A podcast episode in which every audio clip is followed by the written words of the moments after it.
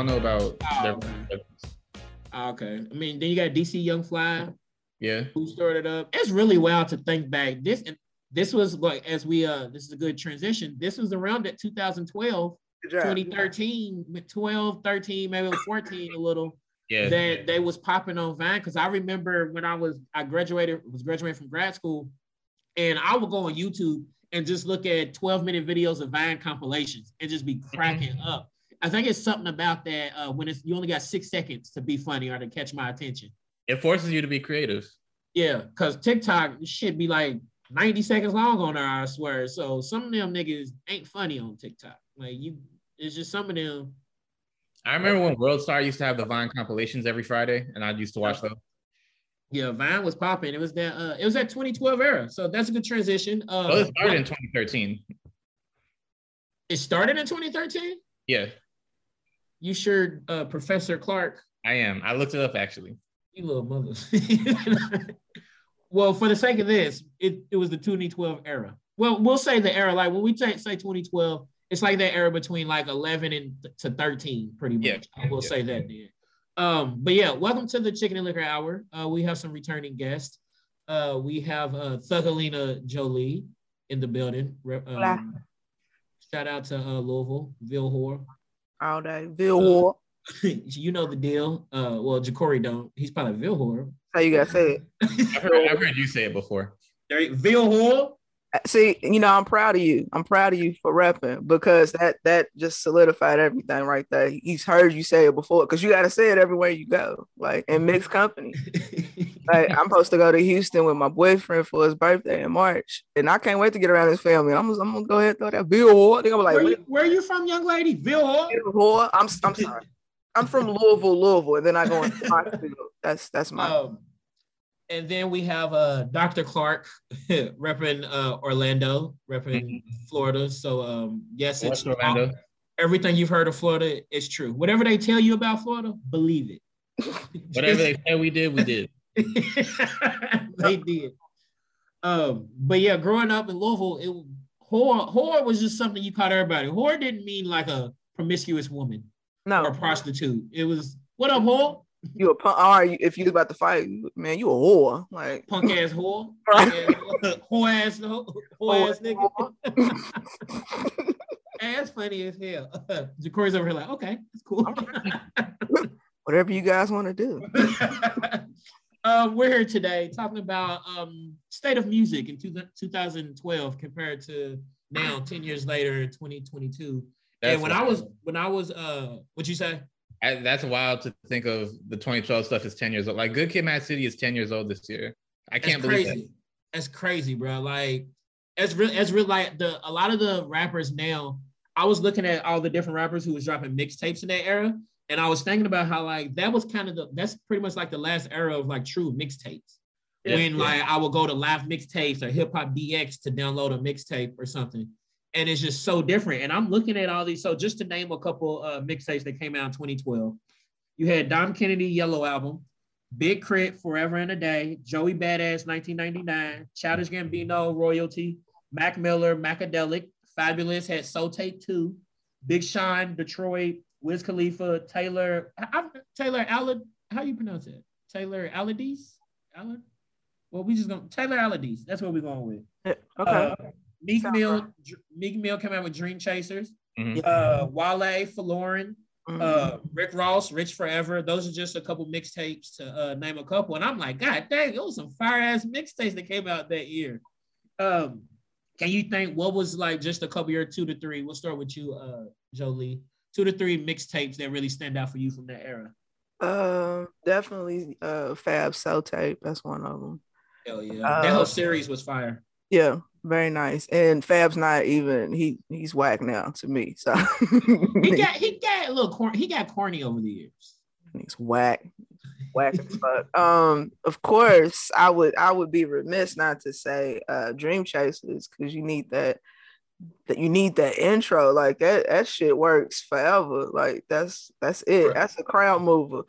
That's a, that's that's a workout song. That's a nigga. I got a lot on my mind song. Like that song just covers the the every every feel you need. So and and and uh real quick, it's extended generations. Like that's one of those songs that the younger people do at their events. Like when uh like even you can hear it at any event. You hear it at a, a athletic event. They'll play it at a wedding reception. People get turned up at brunch. People get turned up at the club. People get no turned matter, up no matter what. Be working out. You can you can be. Uh, you gonna get that energy when working out. somebody out. piss you off. You want to put you you throw that motherfucker on. Like yeah, that's that's the one. And Folarin, I love Folarin because. Do you feel like it's kind of underrated? I don't ever hear people talk about that one when it comes to Wale. Yeah, I like Folarin though.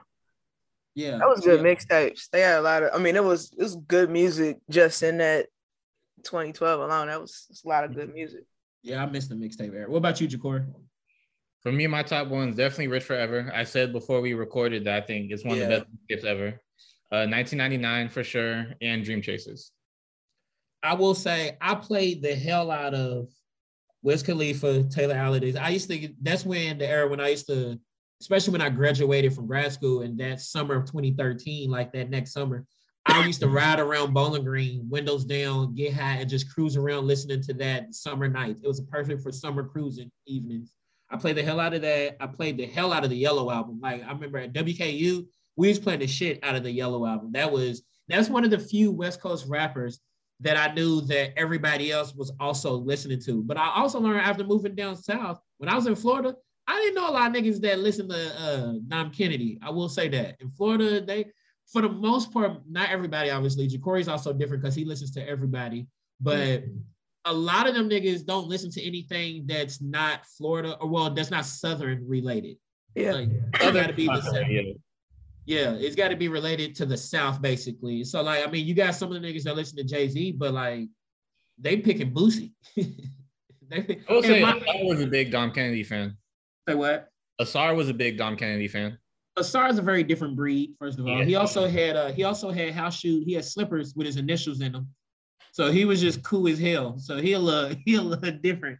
But like from this era of these artists, you see like longevity though, because all those people I named for the most part outside of Fabolous, not really part of that era. He was just still releasing mixtapes. But all these artists, it's a lot of longevity here. Where like Big Sean may not be as big name as Detroit. I mean, it's in Detroit as Drake or something, but he's still popping, doing his thing. Like that's some longevity. Curren$y, Curren$y. How long Curren$y been doing his thing, bro? Like, you know what's crazy about 2012 is on the Rich Forever mixtape. That was one of the first times I heard Future on Ring Ring. And back then, people still considered Future an R&B artist. Like he wasn't really rapping yet at, in 2012 like that. Yeah, when you go and listen to like Pluto and different artists back, I mean different songs and albums back then, he's a totally different artist. And we're going to talk about that a little bit later. So we'll stick to the uh, to mixtapes. Um, first question I have. Uh, this is like I said, this is one of the last years I remember where mixtapes was like a huge thing. Do you feel like the state of hip hop is better, worse, or still even kill with mixtapes not being such a, a huge thing? Go ahead, Jacory. We'll start with you. Uh, it's hard to say because like people still drop a lot of mixtapes, but the thing is now we don't realize they're mixtapes. Like there's no difference anymore between mixtapes and albums. Like you know, Young Thug dropped like ten mixtapes before his first album, and then they called it his debut release, and we're like, well, what was all this other stuff that came before that? So it's like I feel like with mixtapes, artists still have like more of a creative vision, but also now most people are independent, so they don't have a label telling them what to do anyway. Yeah, and that that was the difference back then. That's why so many artists, their mixtapes were better because they could do whatever they want. They was their own creativity. They didn't have someone saying, "Well, we need a radio song. We need this type. Of, we need a song for the ladies. All right, we need a street hit." And so mixtapes is where we found that shit. So I I miss I do miss the mixtape era though. Like when you knew your favorite rapper was gonna be dropping an album in December, you knew they was going to drop a mixtape probably in like October or September or something to heat it up before the album dropped. It, it was just so much excitement surrounding that, and so I miss that feeling. I don't know if it's also because I'm older now, so it's just also going to feel different. And I didn't even know if people was dropping mixtapes. I also heard that a lot of artists will drop an album on like streaming services and stuff, and then when they realize it's not getting the type of reviews they want, then they call it a mixtape. Like, oh, that's just some leftover song. Right. Yeah, when it don't. was before streaming services really took off. Like we were still on Pandora. I think I don't know Spotify was around yet in 2012. No, I well, if it was, Nate, it wasn't popping yet that enough people even knew about it. And it's wild to think that, bro, as soon as I downloaded, when I first downloaded Apple Music, I think it was 2014 sometime. And that you know, you get like the three months free. So I'm like, so I'm using it. And then I'm going through it, I'm like, bro, this is dope. I can just search any song and then I can add it to a playlist. This is dope. And then I real and I used to listen to Pandora every day. I haven't went back to Pandora since the moment I downloaded Apple Music, bro. I remember I used to have to go on YouTube and rip the songs off of there and convert it to an MP. Convert it. If I wanted to put it on my phone or my MP3 player. Bro, we used to convert those songs, bro.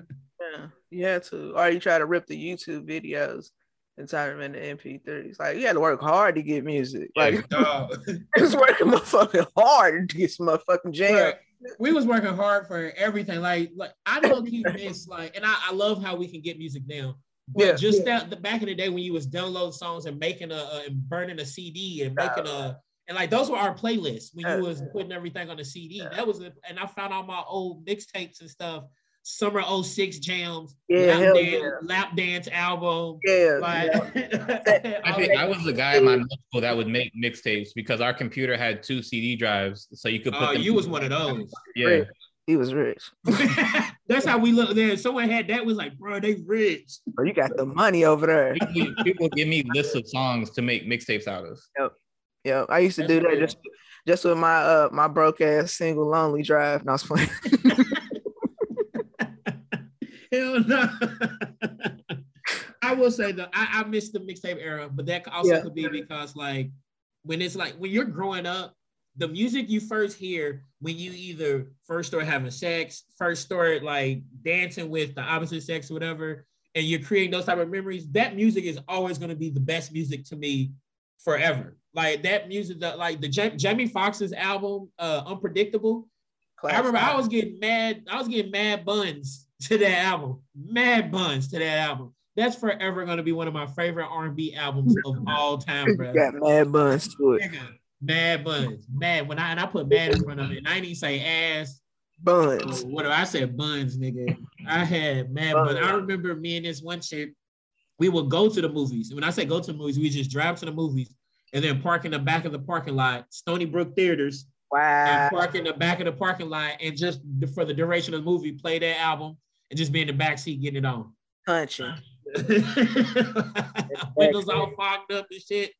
Cause I mean, when you 16, 17, where else was you gonna be able to have sex? Because you ain't having sex at your mama's house. At your mama's house, you don't pay no bills there. no, the fuck no. It was. I think. I think with parents doing that, I feel like they was like, if I ain't getting fucked, I know for damn sure my kid ain't getting fucked. Like, hell only no. person, only person getting cutty in this house is me.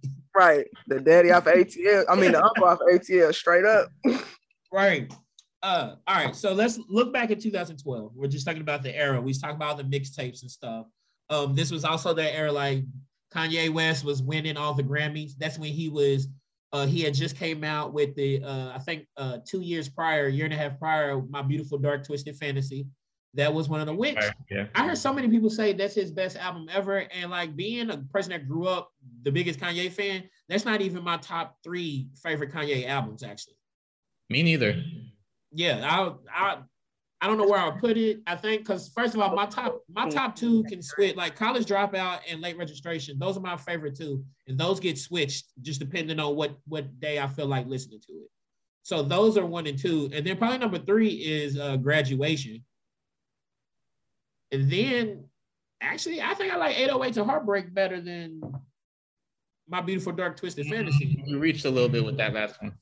I love the 808 to heartbreak, bro. You know, I'm the I'm the sensitive nigga, so I was listening to the hell out of that shit, bro. I, I was that was my shit. But that's when Kanye was winning all those awards as well, being nominated for every damn thing as well. That's when I thought he came out Cruel Summer in 2012. Hold on, like can you? Oh, my fault. I told that's what I was saying. In 2010 is when he came out with My Beautiful Dark Twisted Fantasy. And then, you know, usually with a big album like that for like two years, it's still going. It's winning awards, going on tour for it, all of that good stuff. Um, we're gonna get to Cruel Summer. We keep pushing us forward, bro. Chill out. Um, so we're looking at 2012, looking at the state of how everything was. What do you look back on and makes you surprised that it didn't like translate to 2022? Like, what are you surprised that maybe an artist who didn't get bigger or what are a certain trend that was popping that's not popping anymore? What's something that you can look back on? Like for me, I'm shocked. I was always surprised that like Big K.R.I.T. and Big Sean didn't end up being on that same tier, and Wale been on the same tier as J. Cole, Drake, and Kendrick. But then I'm also surprised, not because I don't think he's as talented, but I'm surprised J. Cole ended up be, getting this big because I remember a time where everybody was like, he's boring and people was not mm-hmm. listening to him. Like they weren't checking for him. He slow cooked. I think that was the thing with J. Cole, because he could have easily fell between those two tiers. Like we could have been talking about him with sitting where Big Sean and Wale and K.R.I.T. are like secondary tiers. So yeah, I I mean, I don't know. I just feel like I think it's just crazy that that was just 10 years ago. like that's 10 years about fast as hell, bro. Yeah, like I just realized that Whitney Houston's been dead for 10 years next month. Damn, that's true. February 2011. Yeah. That shit blew my mind. I said, wow. You see, my mind's blown right now. Things see? like that. Yeah. I was like, damn, what did I said? So, so my high ass time is a concept, man. it's a concept, man. That is well for moments. what really is time, everybody? Like, are we? But like yeah. when you uh talk about like J. Cole, he definitely slow cooked. And I think that's a uh, especially with Jay-Z. I remember Jay-Z having interviews back then. They would talk about J. Cole. He's like, you all have to understand, we're not trying to build someone who can just cre- uh, get three hot singles and be hot for a summer or two. We're trying to create artists that's going to be around for 15 and 20 years and be around like the old school artists, like the Whitney Houstons that we grew up listening to, and like Snoop Dogg and himself and all of that, and not just having someone like a who was the uh the one eye rapper that was big as shit for like a year and a half. Uh, oh, Fetty Wap. Fetty shit, Slick Rick. hey, that, I mean, you. Was, I mean, that's close enough. Yeah, I got some 1738 on my uh, end table right now. Hey man, uh, he was happened to Fetty Wap. Cole forget. See, nigga, he was hot from that year, bro. Especially that summer. That I remember, the yodeling shit wasn't gonna last. That's what that was. It was like ah, I for that nigga. but he was very much just a trend. But like with J. Cole, like a lot of record labels would have dropped J. Cole because those first couple albums, not until what Forest Hills Drive is when he really like I'll give Born Sinner. I'll give him Born Sinner. Born Sinner is when he started getting more but Forest Hills Drive is when he blew up, and that's when I'm like, damn, y'all know J. Cole now? Like, well, shut up, I'm good. It was literally like a roller coaster. It was yep. the, the, slow climb. Like uh, people knew him from his mixtapes because J. Cole has good mixtapes. Hell yeah. So like a couple people knew him from there. So it was just like a slow climb. And what so what Jay Z said in the interview actually turned out to be true because you don't want you don't want it instantly, unfortunately, because if it's hot too quick, then you're gonna be out of here, Fetty Wap. So yeah. Yeah. So shout out to him being patient. And I used to try to get Eric Bro, like I'm telling you, bro, he's dope. J. Cole, y'all gonna like this nigga. And people used to be on Twitter, man. They'd yep. be like, uh, after listening to a J. Cole album, then it's a meme of someone sleep, taking mm-hmm. a nap. And I was like, I could get some people saying that I could get it, but I do think it was for J. Cole, it was these projects that really kept catapulting him to the next level. It was obviously that we said Forest Hills Drive, Born Sinner, but Friday Night Lights is that one that really started giving everybody everybody's attention to him. And that Friday Night Lights was supposed to be an album. It was going to be his uh, album at first. And I uh, have y'all seen the story about he said that uh, Jay Z got pissed off at them for releasing it as a mixtape because it was supposed to be an album, and they was like, "Well, we can't keep waiting. We just got to drop something. We got to drop this because we know it's heat." And that would have been a fire album. Like that, that definitely would have been a fire ass album. But yeah, that Friday Night Lights, man. I was listening to that when I was going through all the 2012 music, and I ended up on uh, on uh, Friday Night Lights, and I'm like, damn, that's that was a moment in time. I remember where I was when I was first listening to that mixtape. Shout out. Remember, and then he did a tour just off of Friday Night Lights. He did a, a, tour where he just performed Friday Night Lights, like a 13 city tour one summer. So J. Cole's always been creative the way he markets his stuff too, because I remember he was renting out movie theaters and he was doing uh bringing in his fans to have like little uh, listening parties to listen to his music in the movie theaters. And then remember, he was like, if you're in New York and you bought the album, post a picture and send me your address and I'll show up. And he was popping up at niggas' houses for real, just chatting with him for like 30 minutes. Like J. Cole, that's why I always I think J. Cole blew up because he stayed real to his fans. He didn't try to be something different. He didn't try to have shock value. He knew who, who his fans were. And he's like, well, I'm gonna just, I got fans. I'm not gonna be out here keep trying to get new fans and complain that other niggas don't like me. And that's one reason why Wale had paused for a little bit because he was so worried about niggas that didn't love him. Yeah, so, yeah. So that that's what I'm uh was surprised about looking back to 2012. You got anything, Jacory? Um, I'm surprised Jay Electronica never really blew up like that. Um, yeah. even though he's he's pre 2012, but still like around that time. Um, there was so there was this weird little time around 2012, 2013 when John Legend was doing all these hood songs like with Maybach. and I, I'm a little surprised that that didn't continue in any way because that all that stuff sounded really good. I remember when he was, he was on, the, on the hook. Hill, Nas and Ross, and then I was about to say that he got that song with Nas. Mm-hmm. And like Rich Boy, he got a song with Rich Boy and Nas, I think. Something like it's a song with yes, it's a song he's got with I gotta look it up now, but he's got a song with uh, Rich Boy. And he, I remember a whole bunch of songs with Rick Ross. yep, Maybach music. Hey, that's funny as hell. That's that's a good one, Jacory. oh, Ghetto Rich, Ghetto Rich, uh, Rich Boy featuring John Legend, Lil Wayne, and yeah, Nas. I think I heard that. Yeah, but yeah, I, yeah, I just I missed that era, like that specific, you know, time, and I wish that would have continued. Right. John Legend also put music to the back. He wasn't about like the music. I don't know if it's he put it to the back to focus on other things, or he started realizing, all right, my music's not translating like it used to. So I got to make sure I'm doing this other stuff as well. I think that's the same thing with Ludacris. Ludacris realized music's changing and I'm not the same, like they not feeling my music as much as they used to. So let me, I'm popping in this other world. I mean, he's in hundred million dollar movies, Fast and fucking Furious for so long too. That was a good one, Jacory, though. I really, I would have thought of that. Another thing, Rich Homie Quan, we all thought he was gonna be so big. Yeah. And then Young Thug just blew past him. But Rich Homie Quan fucked himself up at the VH uh, one hip hop honors. honors yep. up the uh, the Biggie song. Like Mm-hmm. Bro, you didn't do your due diligence. Also, that was just for you to be in this industry and for you to not to at least know the cadence of the fucking verse. You could have skid through it if you knew the cadence. Like even if you didn't know the words, you could have. Uh, but now, nigga, you just like fuck. I mean, fucked it up, and not in a good way. Like fudged it. And his excuse, his excuse was in the South, we don't really listen to. Nah, fuck that shit, nigga. If I tell you I'm paying you to do a spot, you do Learn your diligence, nigga. I don't care where you from. If you go overseas and they want you to do some shit for them, and the check is right, you damn right. I'm gonna learn your motherfucking song. How I go? Yeah. Right. I remember when Rich Homie Quan like first started to blow up, there were rumors that Future stole his flow, even though Future came out first. Well, just because he came out first don't mean anything. He could have. Yeah, like, he could have just blew up first. Yeah, Rich Homie was like doing music first, and then Future took his flow. So I remember, like, we thought he was gonna be huge at first. Yeah. Hey, you remember rewinding back to around like 05, 06. Who was it? Gillie the Kid said Lil Wayne stole his flow. Yeah. And okay. then Lil Wayne, Lil Wayne changed his entire flow and then blew up from that. He was Lil Wayne was like, all right, fine, I'll change it and I'm gonna be bigger than you. And he did. But Gillie also said he used to write for Wayne. Yeah, I remember that. Yeah, which that could, I mean, that could very well be true because I mean, Lil Wayne's bars also got better when supposedly he stopped working with Gillie the Kid. So what's it say about you, Gillie the Kid? So, your pen was dated. That's what it says. Hey, wait a minute. Is that the same Gillie the Kid that's like podcasting and stuff now? That's the same yeah. one.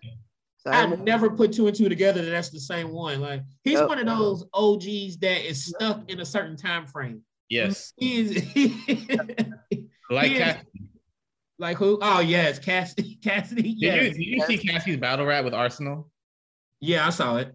How he embarrassed himself. Yeah, yeah. Cassidy's also somebody that has not evolved with uh with time. Like when you like, I'm not saying Allen Iverson, but when you see the way Allen Iverson dresses, he still dresses like it's the mid 2000s. Yeah, like he's not letting it go. Like some people, some people you going they're gonna evolve with the time, and then there's some people that's gonna get stuck in the time, and that's it. Like you can cancel because we got parents like that. Like once they find their groove, oh, nigga, it's Jabot, so I'm dead. I don't give a fuck what nobody says. You ran with a fitted.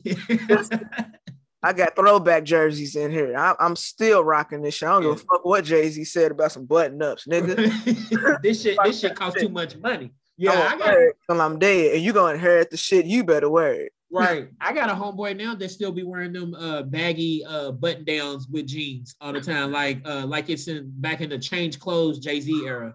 Come That's on. how he dresses. he wears the hair at the perfect to not all the way to the side or to the front, but that perfect angle. He's Yeah. stuck. He's stuck. He said that was my that was when I was popping, and I'm gonna keep that memory alive. So sad. So sad.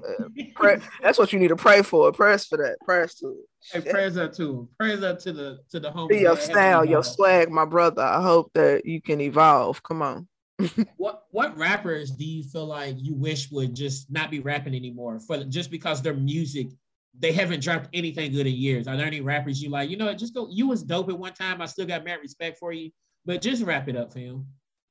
Um, For me, uh, Kanye. I was about to say Kanye, but I thought that'd be a hot take. No, No, me not. no, we me and uh me and Jolie talked about that before. We Okay, then yeah, definitely. Please I think he he's trying too hard now. It's like, bro, what are you? Now your mama's house is on fire. Which what it, what in the fuck is going on? And then Um, you letting future executive produ- what in the Wait fuck? a minute, huh? future executive produce. He's He's- executive producing Donda 2. Yeah. Exactly. I'm Thank you. The arrow. exhausted. Thank you. I'm I'm exhausted. Like This is you, sad. This is so sad. And it's the fact that people really find this entertaining. And I just find it fucking sad. This Bruh. man gave Pete Davidson bars. Like Pete Davidson, Saturday Night Live, stand-up comic. Like that is stupid. I don't understand why rappers want to go at like you. It's not smart to go at comedians because they're just gonna make a joke out of the shit correct. Like he's just gonna make a joke over the old SNL. on the biggest platform he got, bigger than you, way bigger than you. You wanna know why I know? Because SNL been on for like seventy fucking years, correct. way bigger than Kanye. What are you talking said- about? Wait a minute. She said SNL was born in the 40s and 50s. God dang. There is literally, I think that is like He's not far off. it's I like think it was- 40 I think it was- it's like forty-seven seasons, like 50, Yeah. Oh no, it is. Yeah, yeah, it is a though. lot of fucking. They've been on since the seventies. It's Yeah, been they a have. minute. yeah. like long fucking time. So they're way bigger than Kanye West. It's just the fact that he's so much older than him. Like he's supposed to be this grown ass black man, but this skinny big dick white boy got your. your, she your didn't have to add that. You didn't have to add the big dick in. I have to when I talk about it because it's so funny. It's so funny because you wouldn't look at Pete Davidson and be like, "Yep, He just, I he know just- he got it." He a goofy. He just a goofy young white dude living his life. And that's what some guys fail to, you know, forget. Like the funny guy. Listen, you can make a girl laugh. Them draws is coming off, though. Like Like I've been the funny guy for a long time, so I know. And I was, and I used to be fat too, so I was getting them somehow. out. You can make some. You can make us laugh. We gon' you gonna laugh each draws right up off us. Like, Yeah. all right, Hey, uh, sidebar. I be trying to tell my young niggas all the time because these young dudes have just become they're so whiny. Like the young, like the younger than you generations record. They're like they whine and cry all the time. Women, you can't get this, can't blah blah do that. I'm like, nigga, I'm five seven, and I used to be, I used to be 270 pounds at five seven, still pulling chicks. Like, what the, what? So Yeah. don't get mad at them. Like, and then what you see now. This is why sometimes I hate telling people I have a podcast now because now it's this new thing where these mm-hmm. dudes create podcasts just to bash on women Yeah. just and, and they're bashing on one specific type of women. They're Yeah. bashing on like the Instagram women and the social media chicks and the influencers, and you're bashing on them saying that they would never have sex with a guy like you because you're mad that they won't have sex with a guy like you. So now you just bash women all the time. Like, who raised these Yeah. niggas? Nobody. That's the problem. Then nobody raise these motherfuckers. Now, you, now, you know who did? Marvin's Room. Marvin's Room raised these women. You and Whip say the same thing. That's y'all's pinpoint. You and and shout out to Loride. But y'all literally say the same thing because he always says, I blame Marvin's room for all of this shit. All of this. I this swear. shit." What Marvin's room got with it? Huh? What Marvin's room got to do with it? Because Marvin's Room, Drake was whining like a motherfucker on that song, Bitch on crying. that girl's voicemail because she didn't want to fuck with him no more. And it's like He's like, you, and since you, you can responded, since you responding, I know he's not there since you picking up the phone. Uh, high key, high key. That's why I didn't like Drake until Nothing Was the Same came out. Yeah, same. Yeah. Oh, remember, so speaking of that, so going back, Take Care, I think came out in 2011. Yeah. Take Care came out in 2011. So then you fast forward 2012 was all about that album and what he was doing.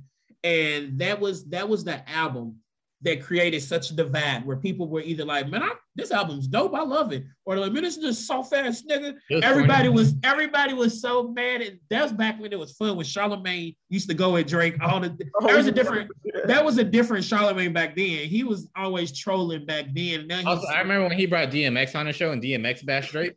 yeah, that, bruh, he was the rapper that every older rapper loved to bash. They was like, remember that at one time frame, it was Soldier Boy and Waka Flocka where everybody was bashing. And then Drake had his turn, but it was tough because you're like, he can rap. Like he's got bars, but he just chooses to whine. And Uh, take care, take care was bars and whining. Mm. It was a little bit of both.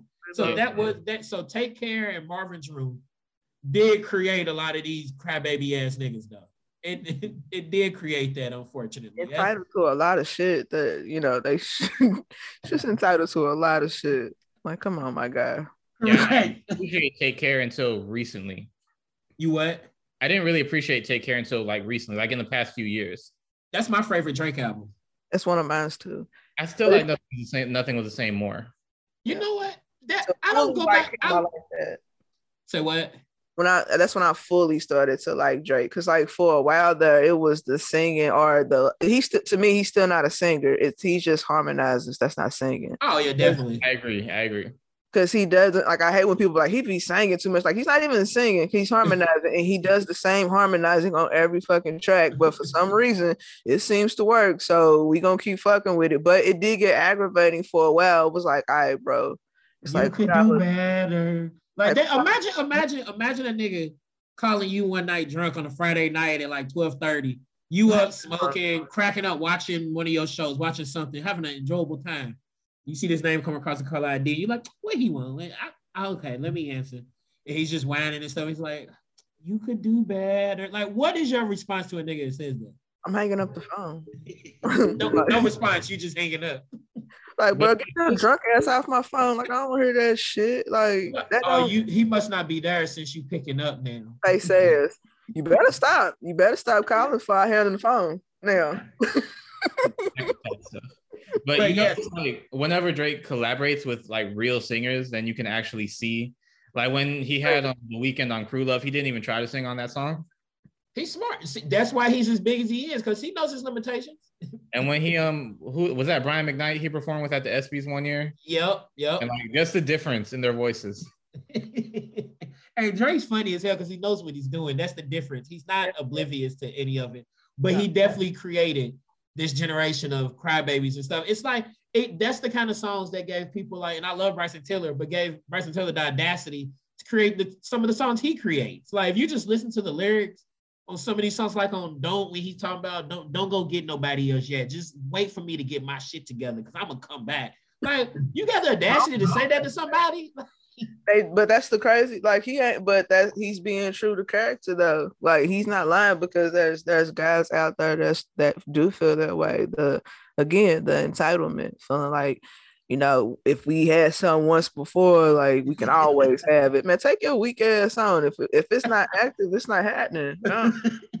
but you could do better. yeah, yeah. And I am, and, I, and that's what I'm going to go do. I'm going to go do better. Get alone. Low key, Uh, Jay kind of did that first on SoundCloud. He was just a little harder. Oh, definitely. Oh, he was just more of a thug with it though. yeah, SoundCloud So I- up. You I was just fucking them bitches. I was yeah. gonna I get right gonna back. like that. Like, I Like, just couldn't man. imagine my man being in my face and being so bold to say that shit. and he looking at you like you crazy. Like, what the fuck is wrong Right. with you? I was just fucking the bitches. I was gonna get right back. Unless that's when you want to pause the tape and be like, so let's switch. And like, I was just there sucking some dick. I was just gonna get right back. Like, A Dennis nigga will kill himself. Pryor used to do shit like that. exactly. Niggas will kill themselves thinking that that girl.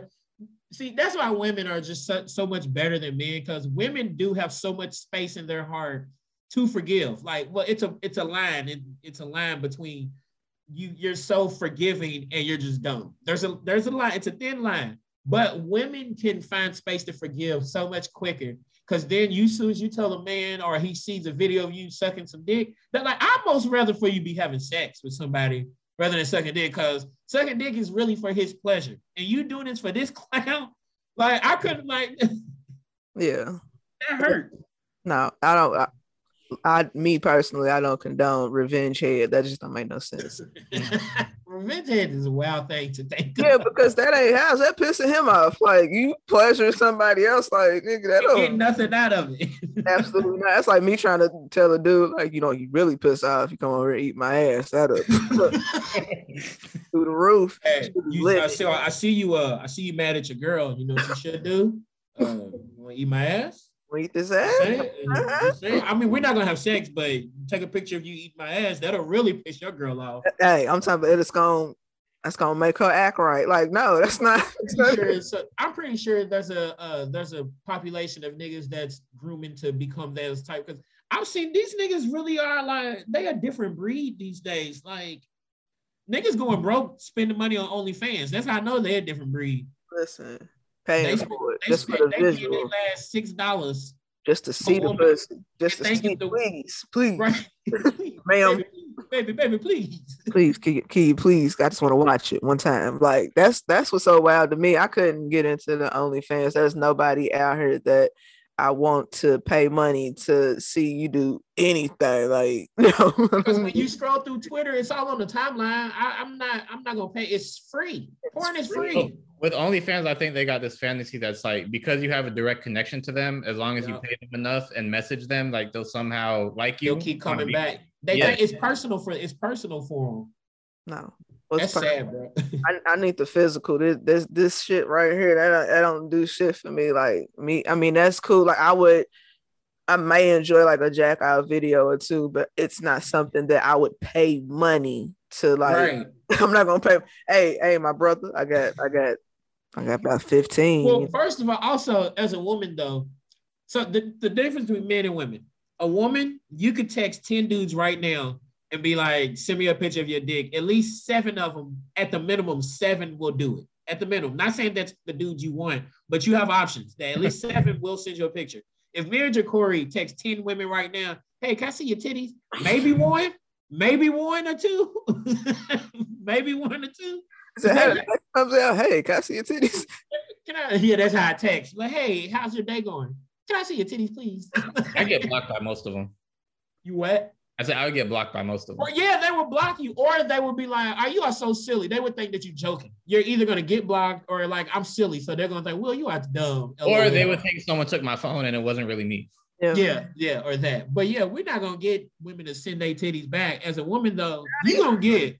Dudes is not that now. They getting a little more sassier. They getting a more, little more, a little more bitch like now. So now that wouldn't work. It wouldn't work because like for me, since I'm in a relationship now, if I did shoot off text like that, the text that's coming back is, "Don't you got a boyfriend?" Oh yeah, Like- that's what I. Yeah, that is Yeah. true though. Instead of being like, "Here," like eh, regard, like regardless of boyfriend or not, like, let me see your dick. They gonna be like, boom, like no, they wouldn't have. Most of them would be like, "Don't you got a boyfriend for I that?" still think you there. I still think you're discounting a lot of niggas Yeah, that yeah, you yeah. could you could get on social media and DM them but that's different. Like, and I- they're uh, not gonna care. I'm just saying. I'm just saying overall, and I, obviously I haven't done research on these numbers. I obviously. can yeah, I, I remember one time like tweeting about uh probably dick prints or something like that, and then just that that's that's like uh somebody's search word because then all of a sudden my DM started going off like with, with requests, and I'm like, what the fuck is going on? Or like some weird dudes that already follow me, and they be like,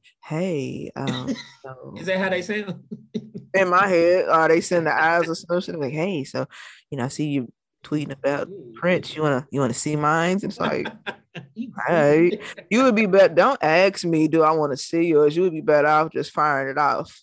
Just Because either way, if I don't want to see it, if you're asking or just randomly sending it, I'm gonna block you. Even if I don't either want to see it. way, because you already gonna sound like a creep by like coming out of nowhere. So I'm like, hey, so I got, I have a print pic for you. I guess uh, typing in dick prints on Twitter is like uh, when women type in sugar daddy. Then they get all these older men. Hey, are you looking for sugar? They're like, I, every time I see somebody on my timeline type in sugar daddy, I go to the uh, responses and it's like 12 old niggas in them. Like, so you should message me, boo, message me, beautiful, Right? Give you, I'll, I'll send you twenty five hundred right now. or a picture of your feet. Right? I'm like, damn. Hey man, it's a weird They offer world we live five in. hundred and you don't do it. I feel like you're kind of stupid. What you say? If they offer you twenty five hundred for that and you don't do it, Well, they got to send the money first. Send Right. the money first. True, true, I'm. I'm Chris Tucker. I don't know you, man. Same time. Same time. I same don't know time, same same time now, brother. Come on now. it's a hey, those are things from going back in 2012 we would have never seen coming. No. With like the OnlyFans and the nakedness on social media, we would have never seen that shit coming, bro. And that's- was I think- fun back then. I think I that mean, was actually the start. That was actually the start of like most of the nudity because I think that was around the time when Rihanna had dropped that picture And everybody was shocked. With her nipples out because she had she had her titties out and she had them period. Like it was a lot because it was we again like you said we hadn't experienced anything like that. She was just like fuck it, I'm gonna do it. It was like whoa, and I was like yo, what is going on? Like you were a little more shy to see it now, like versus you know, it, and I think even Kim did something. Remember, she had that big butt thing with the Mhm.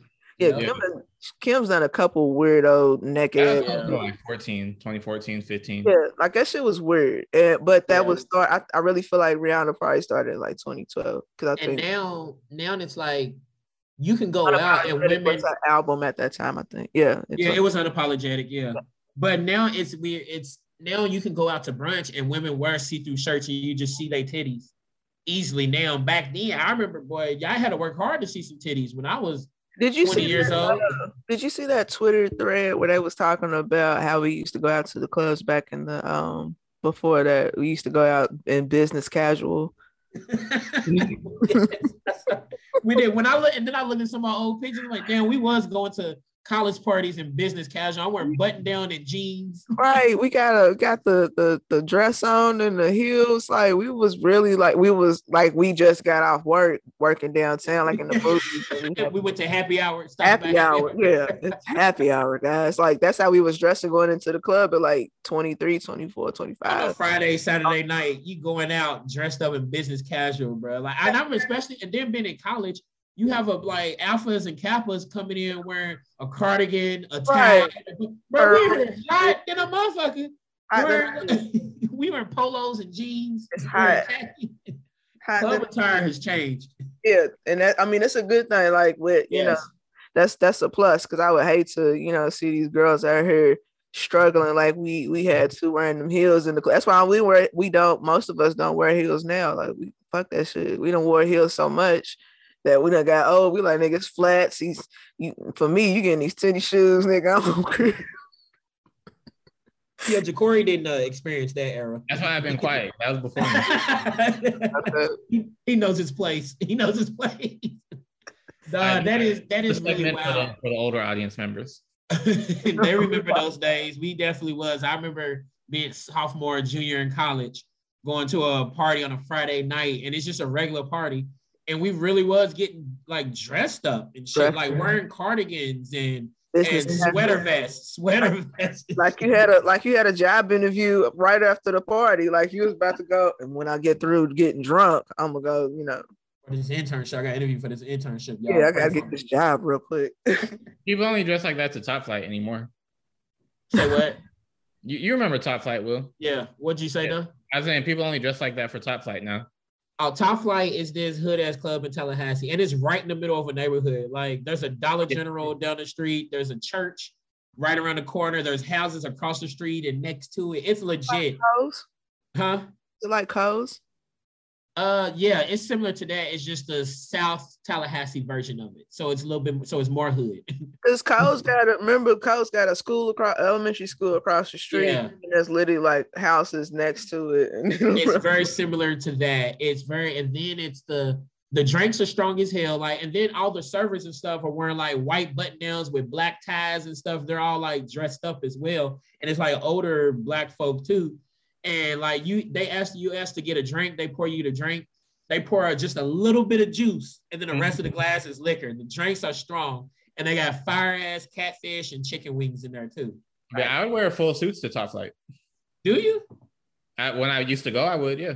Really? So that's how well well when you get in certain southern towns, they also like we was talking about Allen Iverson dressing like it's the mid 2000s. I've learned in this when you get into the South, that's where you see a lot of those people who stuck in a certain time er, time frame. That's a lot of Tallahassee. They stuck in Yeah. 2000. Tallahassee, it's between 2007 and 2013. You know how many cars I see in Tallahassee with still got 28 inch rims with candy paint? Wow. that is true. That Yeah. now, I, yeah, you you're right. That is true. I didn't even think about that. That that's why Tallahassee Tallahassee is such a weird town because you have like that old school Southern black mentality.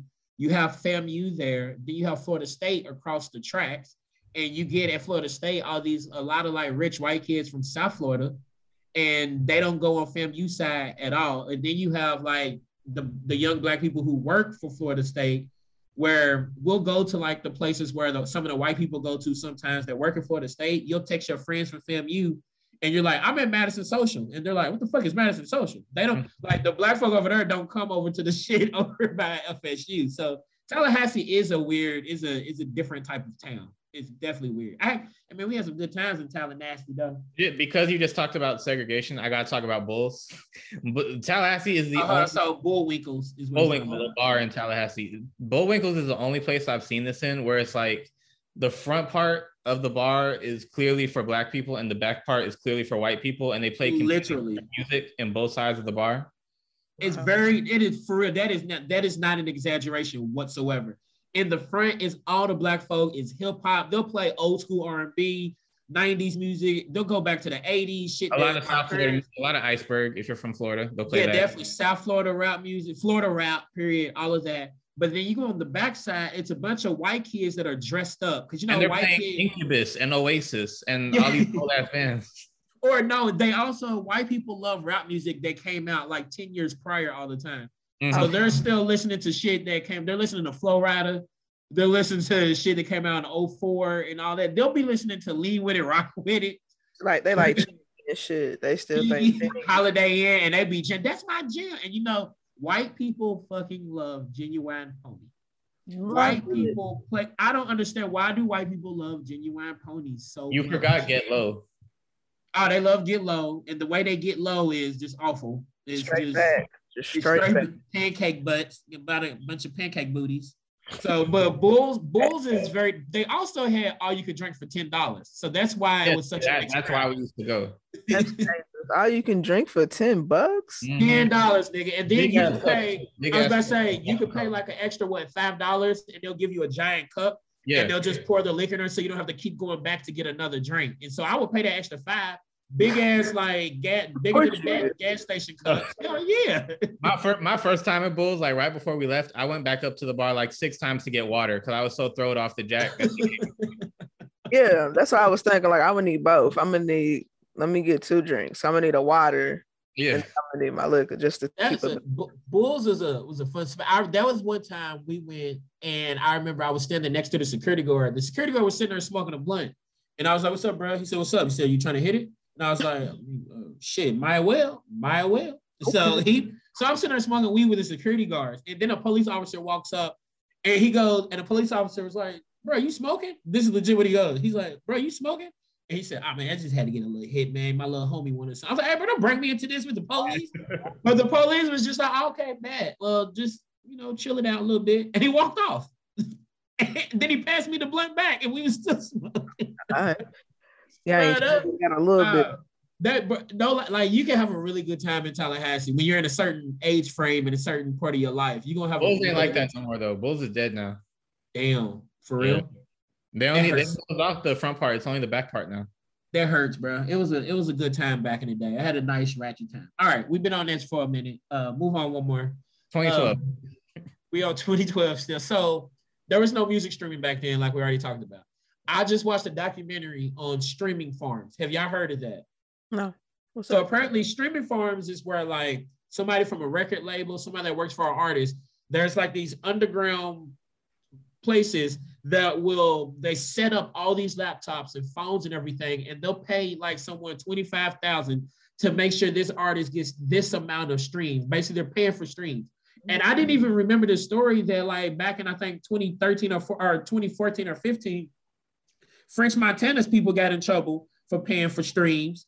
Uh, G-Eazy, like so many artists, they said a lot of the artists that when you get on Spotify and Apple Music, those artists that pop up that's like artists to listen to that you would have never heard of, and you're like, how's this nigga blowing up? they're getting in trouble because their A&Rs are paying for streams. They're paying 20 and $30,000 just for this artist to get streamed. So think so I'm like, I've been thinking of different artists. I'm like, that's how that nigga blew up. Cause I know that nigga's music ain't that good and this nigga's blowing up. And then so none of the streams are from actual people, but because it's showing up in everybody's playlist now, now you're now you're listening to it more and now it's in your head and people just playing them now. And I wonder what artists probably have benefited from this, you know. And I, I can't even think of any off the top of my head, but that's one part of how streaming is ruining music, where it's making artists who would have never blew up be out there. I know I'm gonna, I'm, not, I'm gonna get a lot of flack for this. I think Ed Sheeran is using streaming farms. I I, I wouldn't be surprised. I mean, to this guy's music. He's so he's talented. I will say he is a talented artist. But when I've listened to his music, let's say he's got an album of 12 songs. It's only like three songs where I'm like, man, this is dope. And the rest, and I consistently have listened to the different albums. So I I wouldn't be surprised. I wouldn't be, I wouldn't be shocked. Like I, I just wonder who are the artists that's doing that now. And then it also can see that the artists who are not doing it. Like obviously Big K.R.I.T is not doing it because Big K.R.I.T would be big as shit if he decided to do it. That's true. And but it's also like if I'm an artist like a Big K.R.I.T who has put in work, work after work for like 12 years, and his music is always dope. I would understand if he wanted to do that. I was about to say you would eventually do it. Like eventually you'd be it's like, like a baseball player. It's like a baseball player doing steroids, steroids to mm-hmm. get a hundred million dollar contract. Like I get why Alex Rodriguez would do steroids, nigga. I'm trying to get a hundred fifty million dollar contract, so I get it. And so like you put all this work in, and you seeing other artists who you're like, bro, I know this nigga is not as talented as me. Like there is no reason fucking you I can't even think for artists, but there's no reason there's certain artists that Big K.R.I.T.'s like Travis Scott, bro, you're not better than me, bro. Like you're mm-hmm. not better than me. Like I like Travis Scott, but I think that he's bigger than what his music actually should equal to, if that makes sense. Like Agreed. he's cool. The, name, the name of Travis Scott. There you go. That's that's heavy, but the music out of catalog. Correct. It's like, hidden, I, hidden and it's missing because you would think with him having Astroworld and all of that shit, or for it to become as big as it is, you would think that the music would be like equally as big. Where you like, yeah, I get why he's doing that, but seeing that I've only started paying to paying attention to him recently, it's like mm, not so much. I think he's a better producer than he is an artist. Because when I looked at some of his production credits, he's got a lot of like his production of his music is dope. Like the sound, the sound That's effects. I like Astroworld. It's for the production, not the lyrics. Yeah, definitely. But, I don't think Travis Scott's one of those people that, and if you do, God help you. But I hope he's not one of the people you like, yo, them bars Travis Scott hit on, on such and such was nigga killed me out, bro. Like that shit was fire. Like, no, you was sitting there, like the song with him and Drake, it's not because of the lyrics, it's the cadence and it's the beat and it's the production of it that makes that song so amazing. It's not neither one of the verses, it's not, it's mm-hmm. how they're it's the pockets that they're hitting.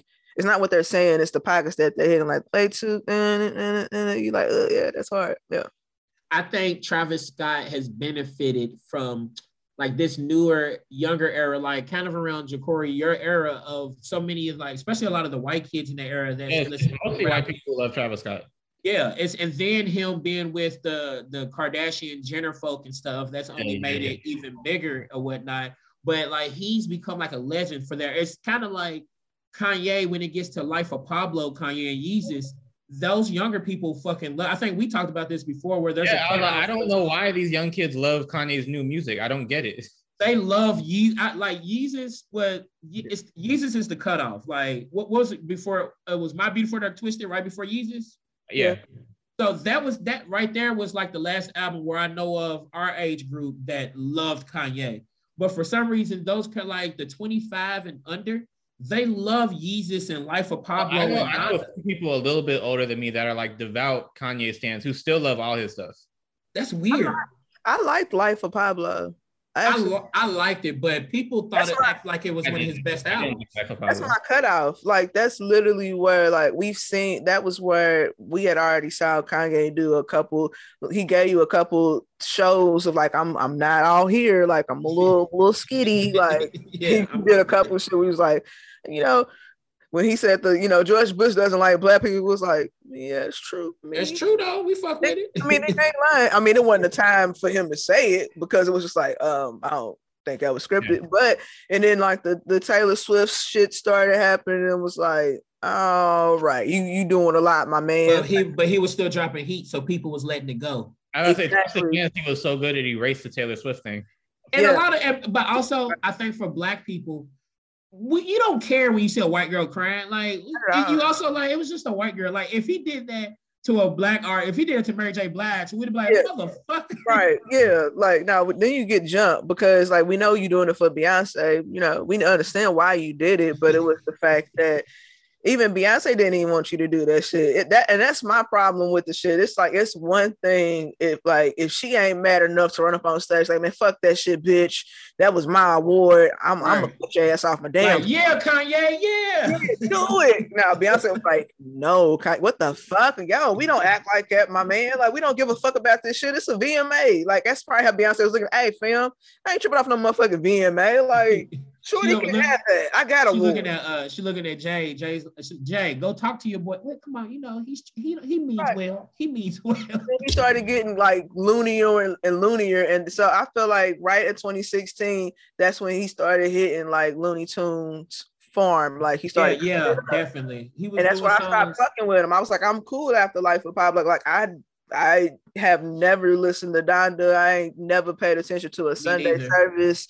Um, none of that. Uh, I, I, ain't gonna lie. I was early on before like Donda. He was like really doing all the gospel. I was looking at some of them Sunday services because I'm like the music musically, it was just really dope. Musically, yeah. I was like, this is dope. But That's then when I heard you but fell for when, the dope, bro. That's well, I was still. I was just listening to that. I wasn't even listening to his albums and stuff yeah. anymore. I was just looking at the Sunday services. But I called that play in my sleep. Like this, we've seen this shit before because Mase has done it before. You can't keep running in and out this hip hop shit. You can't go to church and you over here and you talking about I ain't doing the old. If you want the old Kanye music, y'all got to go play it somewhere else. I ain't doing this no more. I'm rapping only about God. Rap, like you can't That's rap when you're when you're in the spotlight, like it's different. Like I heard people say, "Well, don't you go to church and you're a fan of rap?" It's different. I'm not, not making the, uh, I'm, I'm, not, a leader in the field. I'm also not a hypocrite, and I'm not sitting here telling you that I'm not going. I'm sitting here in Sunday service talking about I'm not doing my old stuff no more. I'm yeah. I'm only rapping about God from here on out. And then you and your wife get a divorce, and now all of a sudden now you doing shit with the game's old dusty ass, and you got bars for Big Dick Pete. So like it's, it's ridiculous. Big Dick Pete. Uh, the game is also some. I'm go ahead before I was gonna go to the game, but say what you're gonna say. Okay, the Sunday service kind of scared me because when I saw that, I thought in my head like he's gonna be the next Jim Jones. Like it, it looked cultish to me. It did. It, look, it was cultish. It was like bring his congregation in one day and be and pass around some like cups of juice and be like drink with me, brothers and sisters, and then they're all just gonna die. That's what I thought when I saw that stuff. That, it, it was around that era where, like you said, he became loony, and that's when I was like, I I want to support you, bro, but I I I can't do it no more, dog. Like you was fired it's a yo-yo situation because like you want to believe it and it's like if that was really in kanye's heart to do that sunday service and to remove himself from hip-hop and do christian based or whatever he was planning on doing fine because you made jesus walks so that's the difference. It's not like kanye's like this super hard rapper where he's talking about killing niggas. His shit's like you know blanketed things. So he's not like a gangster rapper and then he can go and talk. Like no like he would still be fine rapping some of his old shit it and it wouldn't offend anybody. But it's just the fact that we've seen this play before because Mase literally left bad boy, I've been called to preach, go to Atlanta, got a whole church. He do that for a couple years. Cam'ron he talks bad about that lifestyle, but but we'll talk bad about his old lifestyle and everything yeah. just to get right back into it. Yeah, just for and then Cam'ron say some slick shit, and then you want to turn around and go to the studio and mm-hmm. you want to get bars out, and then you want to get on the lean back remix, and then when that did what it did you turned around, went right, right back to the church. And it's like, if I'm a member of this church, I'm leaving this church because nigga, I see you. Like you was just in this secular world, kicking it with all these people. And then you're gonna come back over here and try to preach to God. Like, fam. no. And what's funny is I remember what probably I guess I was like 15, 15 year old Will get mad at my mama because she's like, you can't live that, you can't go back and forth being both lifestyles. Mama, you don't know, he's trying. Like, and I'm getting mad and stuff at yeah. 15. But as you get older, you see that like, oh, you can't, especially if you're the leader of a church. You exactly. can't lead, you can't lead a congregation and then go back and do all these hip hop interviews, dissing other rappers, talking bad, and then go back to preach on Sunday. Let's talk about forgiveness. Nigga, why?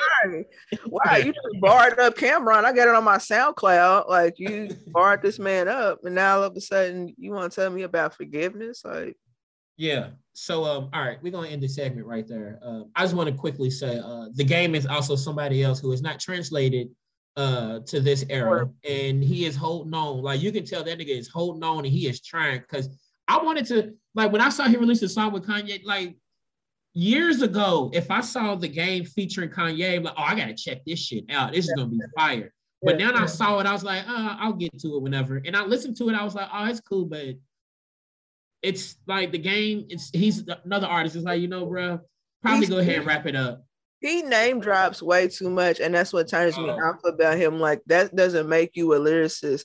You are uh I spy with my little eye rapper. Like that's what you do. You just look around the studio. You like I got the Maybach on the rims, Dr. Dre, Aftermath, yeah. Camp Compton, Crips, Bloods, Jay Z, Biggie, Nas. Like this is every fucking song. He, he says Jay Z, Biggie, Nas, Suge Knight a whole lot a lot Dr. Dre's name aftermath every fucking time he gets a chance to get on a fucking beat. And it's like you got that dope easy E, excuse me, sample on that track. And both of you niggas, you name dropping, and he got bars for a big dick white man. I don't get it. She's getting on my nerve. and it's wild because we was gonna talk about this, but 2012, he released Jesus Piece, and that was a fire album. Like the game, yeah. at one point in time, the game was one of my favorite rappers because his first couple albums were oh, down there classics. Uh, we'll talk about that. We'll be uh, right back. Uh, check the look out. We'll be right back.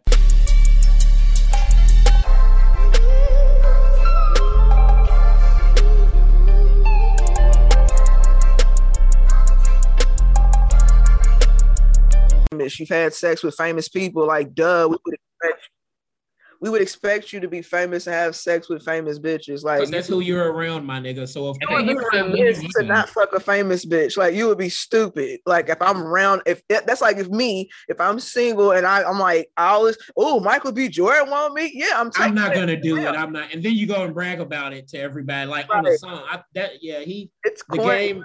The game is top five corny, uh, corny rappers. Yeah, because you just talk about your sex past too much, and it's like what what what I feel like this generation has come to find out, like asking numbers about body counts and shit like that is corny as fuck. Like that really mm-hmm. has nothing to do. You're with, forty. You're forty. You've had a lot of sex. I would hope that you have had a lot of sex at your big ass age. Like you're, and like I said, you're famous, and he's semi attractive, but with the corny factor to me, like just personally, I that shit makes you unattractive. Like it'll take you from a nine to a four really quick because it's just the fact that and uh, back to Kanye, it's the fact that he says shit that Game has said about fucking your wife and all of that shit. And then you turn around and go go in the studio with him. Like, don't you think that's disrespectful? Like, that's that's very weird it's got to be exhausting to be a close friend, family member of mm-hmm. Kanye. It's got because especially when you trying, like you like, I love this nigga. I'm trying, but it's got to be exhausted. It is. I think it is. But I seen a TMZ video, a clip where he had punched out the paparazzi or whatever because somebody like somebody was hiding behind like a fence or some shit, so they was like sneaking and recording. But he had knocked out a paparazzi, and I think there was a woman with him. It was his. They said it was his cousin, and he was just being like super erratic, but he sounded like a five year old. Was this like, recently? Yes. Oh, that's why he got that. Um, he he has a looming assault charge because he had punched the the paparazzi laid nigga out. He was paparazzi laid out on the ground. Yeah. And his his cousin was like, "Give me your hands," and he was like, "No, leave me alone. I'm not giving you my hands." And I'm like, "Is he forty something or five? like I was very confused. And she was like, "Come on." He was like, "No, you were supposed to get in touch with Kim. You were supposed to." I'm like, and this That's is a- y'all keep fucking with, bro. Like y'all keep listening, and this is the motherfucker y'all keep dealing with. I don't get it. that's the part of hip hop and music that I'm not a fan of in this era, where it's not about the music anymore. It's about everything else. Like especially that's a new thing with this era where you like a lot of the younger rappers who've come out over the past like four years, three to four or five years, they come out with one album and they don't come out with no more albums and it's all about magazine covers and this brand and this business. It's like my nigga through the music like Cardi B. She Yeah. has she only come out with one album?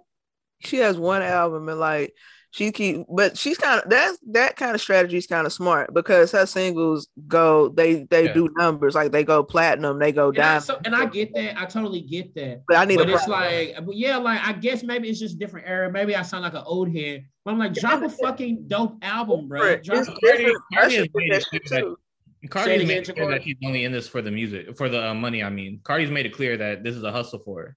Mhm. I mean, if that's what you're doing, because like when I listen to who all my youngins like with the music, it's people who don't come out with that much music. No. They oh. don't, they don't, and then it's like you have to be really dope at what you do if you're gonna take a long time to come out with an album. Like Kendrick can do that because Kendrick's albums be fire, and then he'll drop a feature that kills the fucking game as well. But I see something like when they talk about like I don't know all the different young female, I don't know any of the young rappers, period. But I know like the young women rappers are like what's huge right now. And it doesn't seem like they come out with a lot of music. And I know like my students always talk about their names, and it don't seem like they come out with that whole much that much music though. A lot of them are too new to have that many albums though. yeah. But yeah, like some of like you out three years, bro. Like, and I also going back to talking about mixtapes. We also from era where people would drop a lot of mixtapes Yeah, yeah. too. So if yeah, they might go three years without an album, but in between they done dropped out two mixtapes, and now it's more artists will drop a song, a single here, then a single there. Like they'll drop a single in March, drop another song in June, but you don't get another album to the following June, and so Yeah. it's like God dang, like drop some music, bro. So it's just yeah. it's just a different era. But hey, if the fans are fine with it, they they fuck with it. So do you only gonna keep doing it what your fans allow you to do? Like And that bothers me because there's some like female artists that I really want to support, but they only have like five singles or like an EP. And Yeah, I- and it out here, yeah, out here one of these young artists, and I'm like, man, this is dope. Let me look at their music. and they got like four songs yeah, that's the music. you got it and one EP with a six a six song EP. It's like, bro, all this shit since 2018. Like, nigga, it's 2022 now. What have you been doing, bro? meg did that though but meg's smart though she's smart because she had she had a few i want to say like maybe three mixtapes before the debut album. Yeah. and then you do you got she had a feature run. Then she would have she may throw a couple filler songs out there. So like i think what her and cardi i think it's just a different formula. It's a different formula to go about music. Now the difference is that cardi doesn't have a mixtape like not a recent mixtape but she just has a lot of singles that weren't on albums but they charted and they they went platinum so i mean i feel like if you you still eating off of it. I guess that's cool, but eventually you gonna have to. Yeah. You got, I think, but I also kind of feel like Meg, Meg the Stallion kind of followed the formula of the older folk too, because like you said, she had like three mixtapes. She did a whole bunch of features and stuff. She was rapping her ass off. She was everywhere. Like she was putting Yeah. in work though. That's the difference. And all of that superstardom stuff didn't come until after she put all that work in. Now, uh, artist comes out with one single and they're a huge fucking star, and you don't hear another song until eight months later after they done done four magazine covers they just want to do. They get. They. I think people's main focus now with music is uh they want TikTok success. They're not worried about Billboard anymore. It's more so of let me um put out songs that are for TikTok and that can get me to go viral instead of something that is of good content, good quality. So, hot take, like as Jacory would say, because Jacory's always full of hot takes. You think Lil Nas X, one of them people who is people uh, paying for streams? no. You don't think so? He's he's a gay black rapper. They've been waiting on that. They've been some people been waiting on this. Shit. Okay, that's true. That is true. He got because you gotta think that uh the gay community uh they they have a strong following and when they find something that is that's good They and they support the yeah, you're right. they attach themselves to it 100% and they hold everybody accountable in a different way so like when certain shit happens like with the baby at um whatever festival that was Mhm. like when that shit happens you know how they try to say um it's different communities i you know th- although they can come off a little sensitive to some they the way that they hold people accountable for the things that they say you got to commend them for that. It's like you ain't you ain't you ain't you know you're not getting away with that shit versus like with black people where you know you might have a couple of these people white celebrities say the n word with the hard er the hardest er ever. And Hard art, baby. and they're able to continue with their success and continue you know thriving and they're not held accountable. Nothing nothing stops nothing hurts them. But when you speak about the gay community they are they aren't they hitting you with an arm fist like bro you're not doing that shit. So it's kind of it's it's like sensitivity training in a way like forcible sensitivity training. Like you didn't know that was a fuck up but i'm gonna tell you why that's a Yeah. fuck up and i'm gonna show you and so yeah I think I think oh. I catch my go ahead, Corey. Old Town Road got about a thousand streams from me alone, so I know it's organic. about it's about Because yeah, when I first heard that, I like no one had really heard like anytime I bet from all three of us, the first time we heard it, no one knew who he was. He hadn't blown up yet. It's not like oh. we started listening to it after he blew up. So when I first heard it, I didn't know what the nigga looked like. I just heard it. I thought it was gonna be some big dude because the voice was all deep and stuff on the song. So I was thinking it's gonna be some big dude. And my cousin, my little cousin, sent it to me, and uh, we he sent it to the family group chat. We all was like, bro, this is this is fucking dope. like this is hard. And then he, I saw what he looked like. I said, that's what this nigga looked like. So you right though. I I listened. I was listening to the hell out of that song. I that think remix is what got me when he was able to pull in Billy Ray Cyrus. I was like, "Yo, wait a minute!" and then and then it made it even bigger because you had so many people from the country music um, community mad. But so so I do want to say this. Do you think if it was some dude who was not a, a hip hopper or whatever that came in and did what he did in a sense, do you think hip hop folk would have been mad? Because hip hop people, pure pure head hip hop heads, always get mad at something. though. Was- Like, remember they niggas hated Soulja Boy and Waka Flocka. They're killing hip hop, and they hated that. Look back, they hated Southern hip hop. That's not real rap music and all of that. Like, I like only listen like New York. Like back in the day, especially New York wouldn't play anything that wasn't New York. Yeah, So, so I kind of, in a sense, I do think our community would have also been mad. But I think part of me, I think I find myself being an old head sometimes because I just hate how Hollywood hip hop has become. It's just sometimes I ain't gonna lie. When I'm driving and I see some white kid next to me on campus or something playing uh I'll give you a prime example. A couple years ago, when that Drake and Meek Mill beef started, and you felt like, yeah, this is hip hop. This is what I'm talking about. And then I'm seeing white kids playing uh what was the Drake's big one? Uh back to back. I'm seeing white kids playing that. I'm watching Sports Center and some white host is making a joke about Meek Mill. I'm like, hold on, nigga, y'all can't joke about Meek Mill. We Mhm. can. We hip hop. We can. And that's when I first started realizing this shit ain't the same no more. it's out of here. And I feel like an old head when I say that. I feel you. Like I, I'm kind of like it's kind of mixed because like when I seen the um the promo for the Super Bowl halftime, I was like that was like more so of a, a proud moment because it was like wow these people are like hip hop and Like R- it's not a joke. They don't have like and no shade at them, but it's not like they got Cardi B and a bunch of like new. So and it's one of those it's one of those time that in a in a moment in time like you know each one of these people came from this era like they were they were breeded over here. And then the songs that they started coming out with became more popular.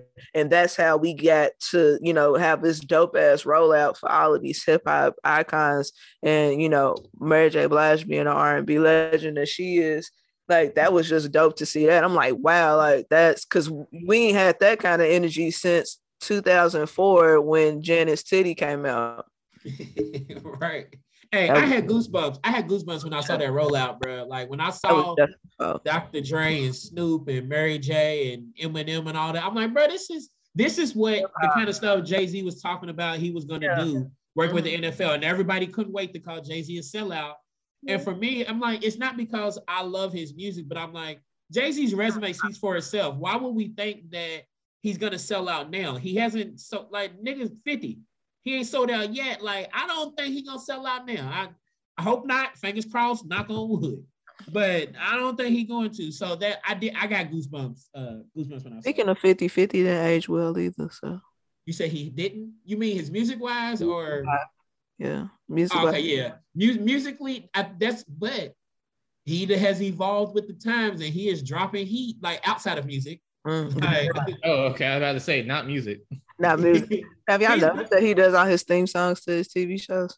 Yeah, I peeped that because that's the only music he can be popping from. That's Puff Daddy, boy. You talk so much shit about Puff Daddy just for you to turn around and become Puff Daddy. What's Like, the same thing he did with Ja Rule? All that shit about Ja Rule, and he Yeah. did everything Ja Rule did. He was singing on the he did all of that shit, but on Wankster just for him to turn around and sing all the hooks on Get Rich or Die Trying, which is a classic. Do not And get Candy Shop, Candy Shop, the massacre. right. He, the massacre, he just kept singing. It was almost like he was like, Man, no, I want to sing.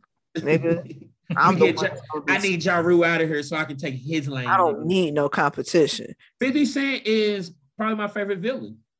I can see that. He's my favorite. I got villain. big feelings about him sometimes.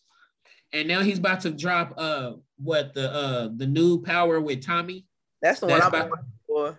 I'm looking forward to that. Watching, okay, we gonna get back to this, but watching Power, sometimes I just watch it. I'm like, this shit so soap opera and fake, bro. So corny. So fucking but I watch it though. I be watching. Yeah. Yeah. it do be corny, but uh, okay, let's move on. So the albums. Now we went from mixtapes. Now let's talk some of the albums that dropped in uh 2012. Uh, you have Future with Pluto, Travis Scott release. I mean, uh, I, I mean Travis Porter. Travis Porter released day one, Make It Rain and Bring It Back was on there. Uh, Nas, Life is Good. Rick Ross, God Forgives. 2 Chainz based on a true story. Like we said earlier, gr- good music, Cruel Summer. Lupe Fiasco, uh, Food and Liquor 2. Um, Kendrick Lamar, we already talked about that. Good Kid, Mad City. Meek Mill, Dreams and Nightmares. The Game, Jesus P. Schoolboy Q, Habits and Contradictions. Curren$y was still dropping music. Talk about longevity.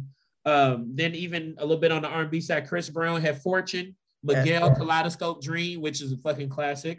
And uh Frank O, I said Frank Owens, Frank Ocean, Who's that? uh, Frank Owens, you know, You know, Frank Owens. I know Frank.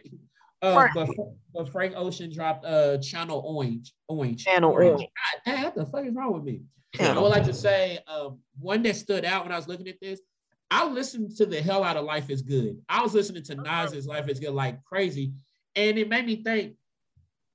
I will get to that later. So, what albums stand out to y'all from 2012?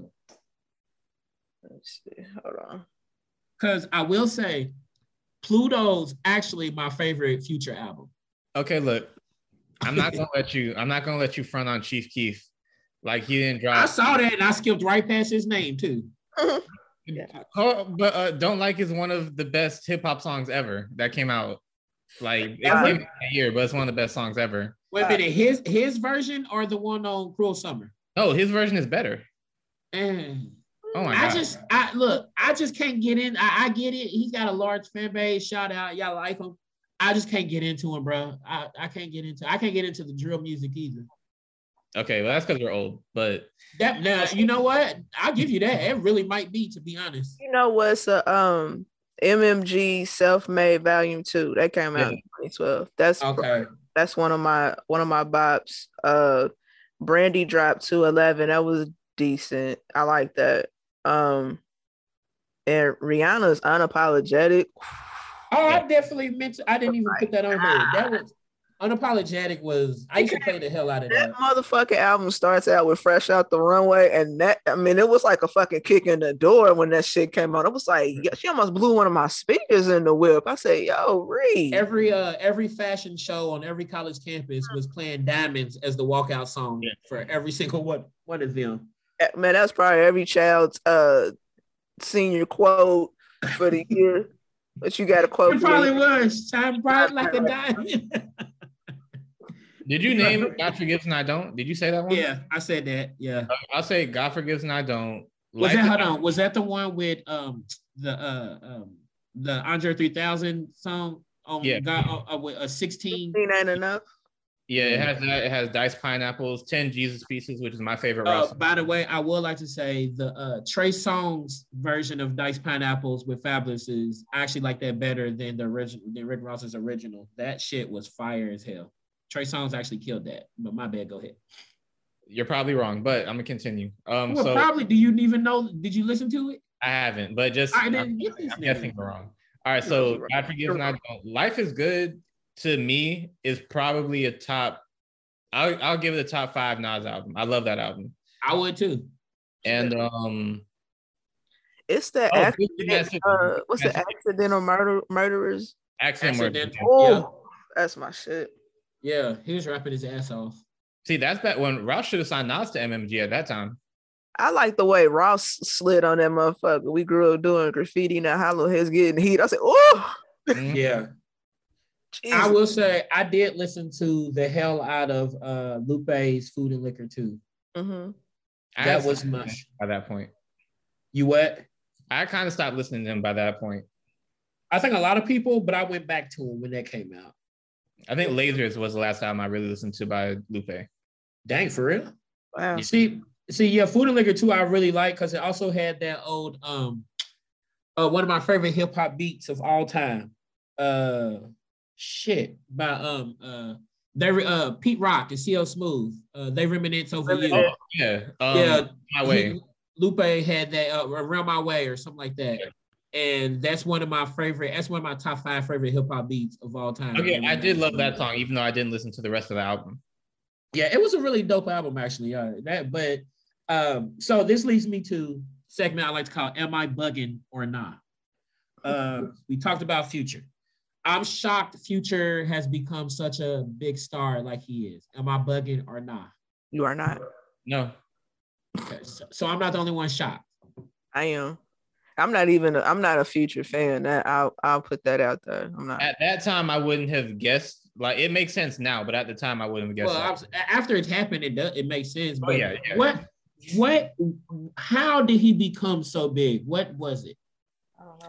I don't know. I think when he dropped She hold on, wait a minute. She she went straight. I don't know. Y'all can have that one. No, body body party. That's that's when he got he came on my radar with body party. What the fuck out of that song? I ain't gonna hold you. That's Like, about so Ja'Cory, why do you think? What what do you think? I think when he got with Mike Will, that was the start of it. Michael made it when he started doing all his um stuff. Uh, like what was the name of that song that he did with Kendrick? Uh, Buy the World. I don't know most of his music, so I'm gonna believe you. Okay, well, yeah, around that time, yeah. I think when he got with Mike Will, that like catapulted him even more because that's when he became like a gangster rapper or more of a gangster rapper. Because when you go back and listen to Pluto and then all the other shit, it's totally different. Yeah, Yeah. definitely.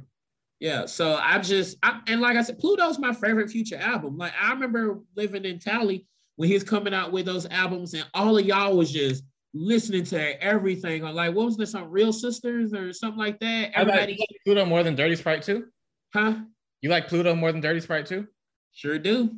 I Mhm. love Pluto, bro. I love that album. I just, I don't, and I'm not someone that's hating on, Future. I just never understood. I think Future also has the J. Cole effect in the sense where he knew who his fan base was and he leaned into his fan base and didn't try to do something different to get other fans. He said, I'm gonna lean into the niggas that love me. And his fans connect to him, like J. Cole's fans connect to him.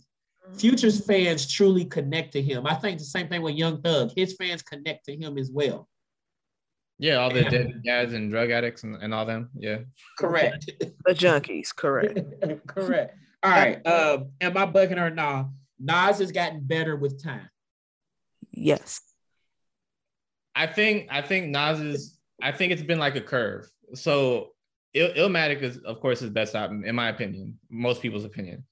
I think he had another peak with Stillmatic. And I think he had another peak with Life is Good. Mm-hmm. And like everything in between those albums was kind of like, you know, So you said you said Illmatic, Stillmatic, Life is Good. So between Illmatic and Stillmatic, it was written I am and Nostradamus. So I will agree. yeah. so I will agree. I love And I love I am, but Nasha, most people would say Nostradamus is probably his worst album. Yeah. Oh. Oh my And god. then- and between but between Stillmatic and Life is Good, you have God's Son, you have Streets Disciple. Streets Disciple, I there was some there was some stuff on it. the I- only I'm- thing good about uh God's son was the made you look the made you look song and the remix. Uh, Jada I say Ludacris and Jadakiss Yeah. murdered that shit, bro. That's not on the album though. that's not even on the album, but that's It's That's finally it. on Apple Music and Spotify though. Oh, it is. The remix is on um Spotify. Me- that's why that's why brother you should have had Tidal because Tidal is always Oh, I had I well, I had Tidal, but then that Tidal doesn't have a uh I stopped paying for it and they don't have a free uh, Uh, yeah, they do. version. They do? Now they do. Oh, well, all right. Cool. I still got my account. I just don't have it on my phone though. But I cre- I always create the playlist, all my playlists on all three streaming services. Because I always say, that's why me and my students was talking about this. I said, if I'm really saying the truth, I think Tidal's the best one. But because so mo- most of my people have Apple Music, I'm, and I have an iPhone, it's just easier to have it on my iPhone and all that. So I have Apple Music. But I think Apple Music has the the uh the worst playlists out of all three. Their playlists are shitty. Compared, I like Spotify's playlists. Their playlists are dope, and Tidal's playlists are really dope. But I think it, I think it's Tidal, Spotify, and Apple Music. I, I switched to Spotify after years on Apple Music because it kept aggravating me. Who? Apple Music. I switched to Spotify after years of being on Apple Music. Oh, for real? Yeah. you sound like a uh, like a, a a rapper that left a record label or something that went to some. I'm ending I'm ending my um my contract. I'm out of here. I'm independent. I am independent. All I But got, Spotify's playlists are fire. I got Yeah, Spotify's. but I so going back to Nas on uh I think it was God's Son. Book of Rhymes is a standout on there though. Book of Rhymes is dope. I think Book of Rhymes is the one where is that the one where he's rapping backwards? no, No, rewind. Book of Rhymes is where he's like opening his old. Oh yeah, I love that when he's opening the notebook. Yeah, yeah. Rewind is Hey. where he raps backwards. He had one of his biggest hits on there too. I can. I can't survive. That's for the That's, kids. that's a song that has not aged well. Well, it was for the kids anyway. So I ain't pulling it up. It's not one of them things. I ain't gonna get Yeah. it. you know what I'm trying to Uh, I have that on my uh, I have it on my Black History playlist though. Yeah, that's you play that in February. You know what I'm saying? That's not yeah. Yeah. Days on the But play- Thug's Mansion, I think, is the best song on the album. What? Thug's Mansion, I think, is the best song on. The I was album. just about to say the Thugs Mansion version with Tupac. yeah. With the um the acoustic version. Mhm. Yeah. Whatever. Oh, Heaven. If Heaven was a mile away, I love that song. Didn't they play that on some dance movie? I think that's why a lot of people. I think it was Coach Carter or something. Gosh, you It's got served. It was on Oh, you you got served. It Yeah. sure was. So you got When they served. about to get jumped, they got jumped. Got the shit. Got the It's- yeah, I forgot about them niggas. That was, and that's a funny ass movie when you look back. That's a, that's a good song anyway. I love that song too. Horrible. But yeah, I, I love that. Um, so we I saw you said then life is good. So between God's Son and Life is Good, we said Streets Disciple, Hip Hop is Dead, and oh, I love Untitled. See, I okay, so I love Hip Hop is Dead too, but it wasn't that successful of an album. yeah. No, I loved Hip Hop is Dead, but I loved Untitled, the one that was supposed to be called Nigga. Oh yeah, I like that one. It's okay. It like I love, the I love that album, bro. songs on it are very good, but it also has some lows too. Yeah. I I love that album though. Like, yeah, the, I I fucked with that album a whole lot. But then you said Life is Good, dope. Uh, Nasir, I didn't like Nasir, No, the one no, that Kanye produced. Nobody like Nasir. That was that was shitty. And then you have the last of King's Disease, King's Disease 2, and Magic. Fucking all three of them are dope. He him and Hit Boy are Kobe and Shaq together, bro. It's good. They good. I What feel like you say, people Jacoby? King's Disease. Like, look, I'm I'm a huge Nas fan. I think he's the best rapper of all time. I feel like people overhype the King's Disease albums. Why? Why why do you think that? Because I think they're dope as hell. Like, why do you think they're overhyped? The first the first one is better. I can't really get into the second one at all. And it, I like like the second one a lot. I, I just I don't know. What is it? Can you think? What can you put your finger on that you don't like about it? I love Magic though, but for the first King, I mean the second King's Disease, I I feel like the production, like the production coupled with his rhymes, it doesn't really hit for King's Disease two. For King's Disease one, it's a lot better. He does not. I'm looking at the track list. He's got a lot. Like he's got the All Bad with Anderson .Paak. That was fire. Yeah, replace me with one. Big Sean, huh? I said I'm looking at the yeah, I'm looking at the first one. Yeah. Car number 85 for Charlie Wilson is one of my favorite joints because it's so smooth. I love that song. It's I just feel like a hip hop vibe when I hear that. But I don't know. I really think I'm thinking Nas has got Nas has aged well musically, physically, business wise. And because I know the women think that he is fine as hell too. I hear women say that all the time. Okay, but Will, let me ask you Hold something. on, women, a minute, wait a minute, hold on. Uh Thug, you think uh Nas is sexy? Oh, for sure. Okay. He been sexy my whole life. uh, even when he had the chip tooth? Fine. And he got the fade and he got the the, the motherfucking suit. Boy, you better go ahead. Oh. Nas does have some uh low lows. Like if you uh, okay, Yeah. this might this might be a little hard. If you had to compare Nas to a basketball player, who would that be? Somebody who's had some high highs. And you're like, damn, they had some low lows. God dang. I would say somebody like a Paul Pierce or Kevin Garnett, I someone think, who I think, that, I think that's appropriate. one of the greats. Definitely, I mean, you can't find someone that totally gets it all the way. Yeah. but they've they like they're one of the greats. They've won MVPs. They've I- won Garnett. championships. Only Uh, because Paul Pierce is kind of a hater. So I give him Kevin. Paul Garnett. Pierce is a hater though, but he loves trolling. Paul Pierce loves hating on people though. Yeah, he's a do you think the production on King's Disease is better than the production on Life is Good? Hmm. Yeah, I think Life is Good is one of his best produced albums. It, it might be the best produced album outside of Illmatic. Maybe I need to go back and listen more to King, uh, Life is Good because the last couple of times I've only listened to like I love um, You Wouldn't Understand with Victoria Monet. Like that's like a such a summer barbecue jam. So I listen to that all the time. And I listen to I, I love Daughters. A lot of people don't listen to that, but I just love the Daughters joint. Now you gotta go, you gotta listen to No Introduction and A Queen Story. and I love Cherry Wine. This is kind of telling you my vibe. Like I'm not listening. It's well when I on that album, I don't listen to like the hard hip hop songs. I'm listening to the vibey songs on that. Also, album. Back When. I think Back When is one of his best songs, and it's on that album. true. You got Bye Baby, Cherry Wine, Stay. So I like I'm gonna have to go back and listen to it because off the top of my dome, I'm saying uh King's Disease is better. I think produced. Life is Good is, is much better produced than King's Disease. Damn, Nas, the Kevin Garnett of hip hop. All right, so real quick, since you're on it, you said Nas you, is your favorite rapper of all time. Yeah. So if you're building your a starting five, like let's say like you would build a starting five for basketball, you're thinking you need a point guard, you need a shooting guard, a forward, all of that. How would you build your starting five for hip hop? So a five of like people who are all good at different things. How how you think you're gonna win the game? However, think you're gonna win the game, brother. All right. Nas and Jay Z, of course, those two got to be on it. Who's your point guard?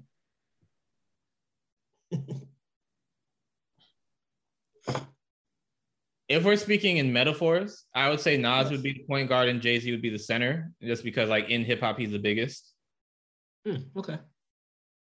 Uh, You got to put Lil Wayne on that team, Was he your shooting guard? probably.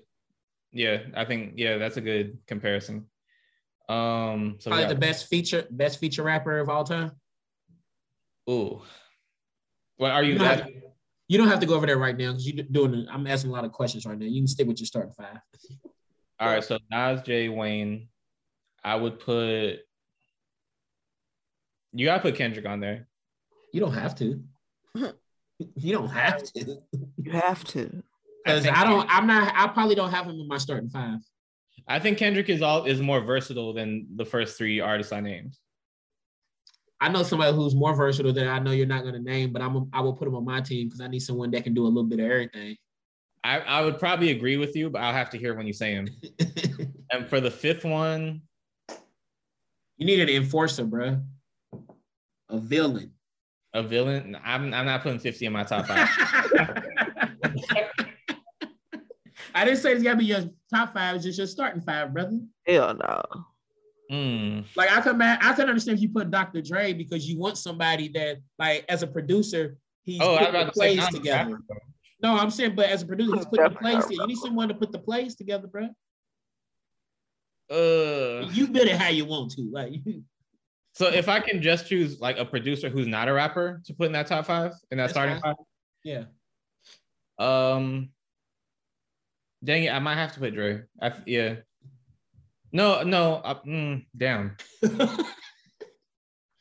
okay, I'll put Dre in there. I'll put Dre. okay, so you said Nas, Lil Wayne, Dr. Dre, Kendrick, and Jay Z. Yeah. Who's your um? Who's probably your team captain? Jay. Okay, and Jay Z's the team captain because he's the probably, marketing. Who's the coach on the floor? Who's the coach? The coach on the floor. Of uh, I'm a, I'm gonna go with the with the unpopular one and say DJ Premier. Awesome. I mean, I think that's a very good hip hop answer. Yeah, it's a very good hip hop. Well, all right. What about you, Doug? Oh, I don't know. I was the one play I had in mind when I was talking about versatile. I would put Snoop Dogg on there because like that he's versatile as shit, bro. Snoop got every kind of album you can think of. Thank you. He's got every kind of album. Good. Oh, I'll say like three of them are good. Three of them are good. Hey man, don't be coming at Snoop Dogg, bro. Like I'm not. Like he's iconic, but as far as as a rapper, I feel like he only has three really good albums. And that's fine because I and it's weird because I would would rate that lower on somebody else, but with Snoop, I'm like, I'm not tripping that he don't have that many like fire ass albums because he's Snoop. I don't know what else to say other than yeah, like he he's more he's a personality. Yeah. Yeah, and but he's gonna he's good on track, but he can still he can still rap his ass off to this he's day. A rapper, he's a, yeah, he can still he can harmonize some shit. He can make some old school t- nigga. He can make sexual eruption. He can make that, and it's gonna be it's gonna sound dope, and it's still gonna be fire. It was, and at the time when that came out, that wasn't even the right time for, for that kind of song. Oh yeah, it we thought it was corny. We laughed at it, but that's just a bop. I love it. They are uh, let's get blown. Yes, Bruh, I fucking love Let's Get Blown. so that's the one name I was just thinking of. I would add is uh, Snoop Dogg. Like that's like the first name I was thinking of. Him and Jay Z, the first two names I'm thinking of right there. Um, I might kind of think about Missy Elliott as maybe the uh, maybe the coach to be because she's gonna write some fire music and produce some fire music too, and then she can come in there and she can come in there and make all kind of sounds and shit that don't make sense. But when you put it on the beat, like damn, that sounds good as a motherfucker. Like that make a lot That's of sense. Yeah. We're gonna have we're gonna have a bunch of players that are versatile because Snoop and Missy, they're very versatile. And shit, if I want to just keep it not necessarily with iconic names, but like Anderson .Paak, I throw Anderson .Paak in there too because he's versatile. He can play almost every instrument and then he can sing and rap his ass off too. So and sidebar, uh, the Anderson .Paak and Bruno Mars album was a little disappointing to me because I felt like it was too much Bruno Mars. And I get it, he's the bigger star, so I understand it. But I felt like it would have made the album more quality if it was more, if it was Anderson .Paak featuring Bruno Mars, because he's more, he's just a fucking musician that can do everything you need. So just a sidebar hot take, as uh, Dr. Clark would say. All right. So next, uh, am I bugging or not? Drake is the LeBron of hip hop. You, you want to hear my reasoning? You know how I feel about this. You, you want to hear my reasoning? My reasoning, I'm not necessarily talking about like how great either one is, but for one, both of them have been in their prime for a very long time. And most people don't get to be in their prime this long at all. Like LeBron's basically been in his prime since he's been in the NBA low key. He's been in his prime. He came in in 03. LeBron's been in his prime since like 06. That's 15, 16 years in his prime. Drake has been in his prime for a long ass time somehow. Not saying that he's still dropping classic or fire albums, but he just knows how to keep dropping fire music. Like his name is relevant year round. On the radio, there's always like I always say this on the radio, no matter what time of year, there's probably a Chris Brown or a Drake song that is popping at yeah. some point of the year. It's always one of them. Um, both of their names, Drake and LeBron names, elicit so much conversation where their names divide so many people. When it comes to basketball, he's the greatest of all time. He's not even top three. LeBron is overrated. Michael Jordan's for the old people, blah, blah, blah. And then the hip hop purists, Drake sings too much. He's soft. He ain't no real rapper, blah blah blah. And then the young people, and then you hear you ask like when they whenever they talk to young athletes and they're talking who's your favorite rappers, most of them are saying Drake is the greatest rapper of all time. Which for me that boggles my mind. I I love Drake. I'm a Drake fan. I think Drake is dope. He's cool. I just can't ever say he's the greatest of all time. But I can't give him GOAT status. I think it's wait for me.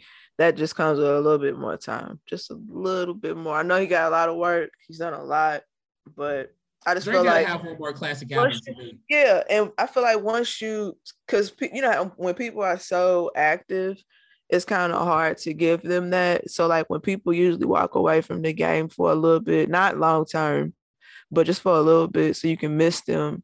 Then you like you get to revisit their old shit. You get to time gets to pass. You get to see if that shit even ages well because that's been an issue in hip hop where it's a lot of these albums, some of these singles are good for the moment, but they won't be, they don't have uh replay value.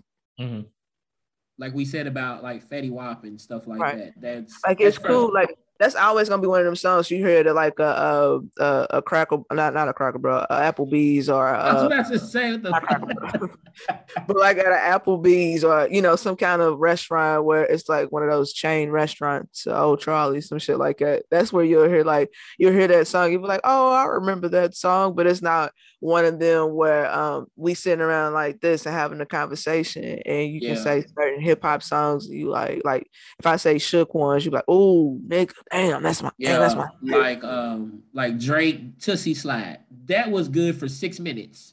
And that, right, like you had a lot of shit. He got a lot of shit that yeah, he, you was you can honestly tell that he was just trying some shit out. Okay, that didn't work. Okay, But I I can play successful, and I'm like, bruh, that's my shit though. I can I can go up listen to um Jodeci's freestyle with J Cole, and I'm like, bruh, yeah. Yeah, if you my- go listen to the older shit, like the shit that like the go back to the beginning of his career, if you even go back to his mixtape, like you'll hear like, oh man, some of that shit, some of this shit did age well, and then you hear some shit and you be like, well, not that one, maybe not. That. it's like, oh, I forgot about that one. That Right, one. uh, that's cringy. Like Marvin's Room, like that's cringy. Like I don't, hey, bro, I can still.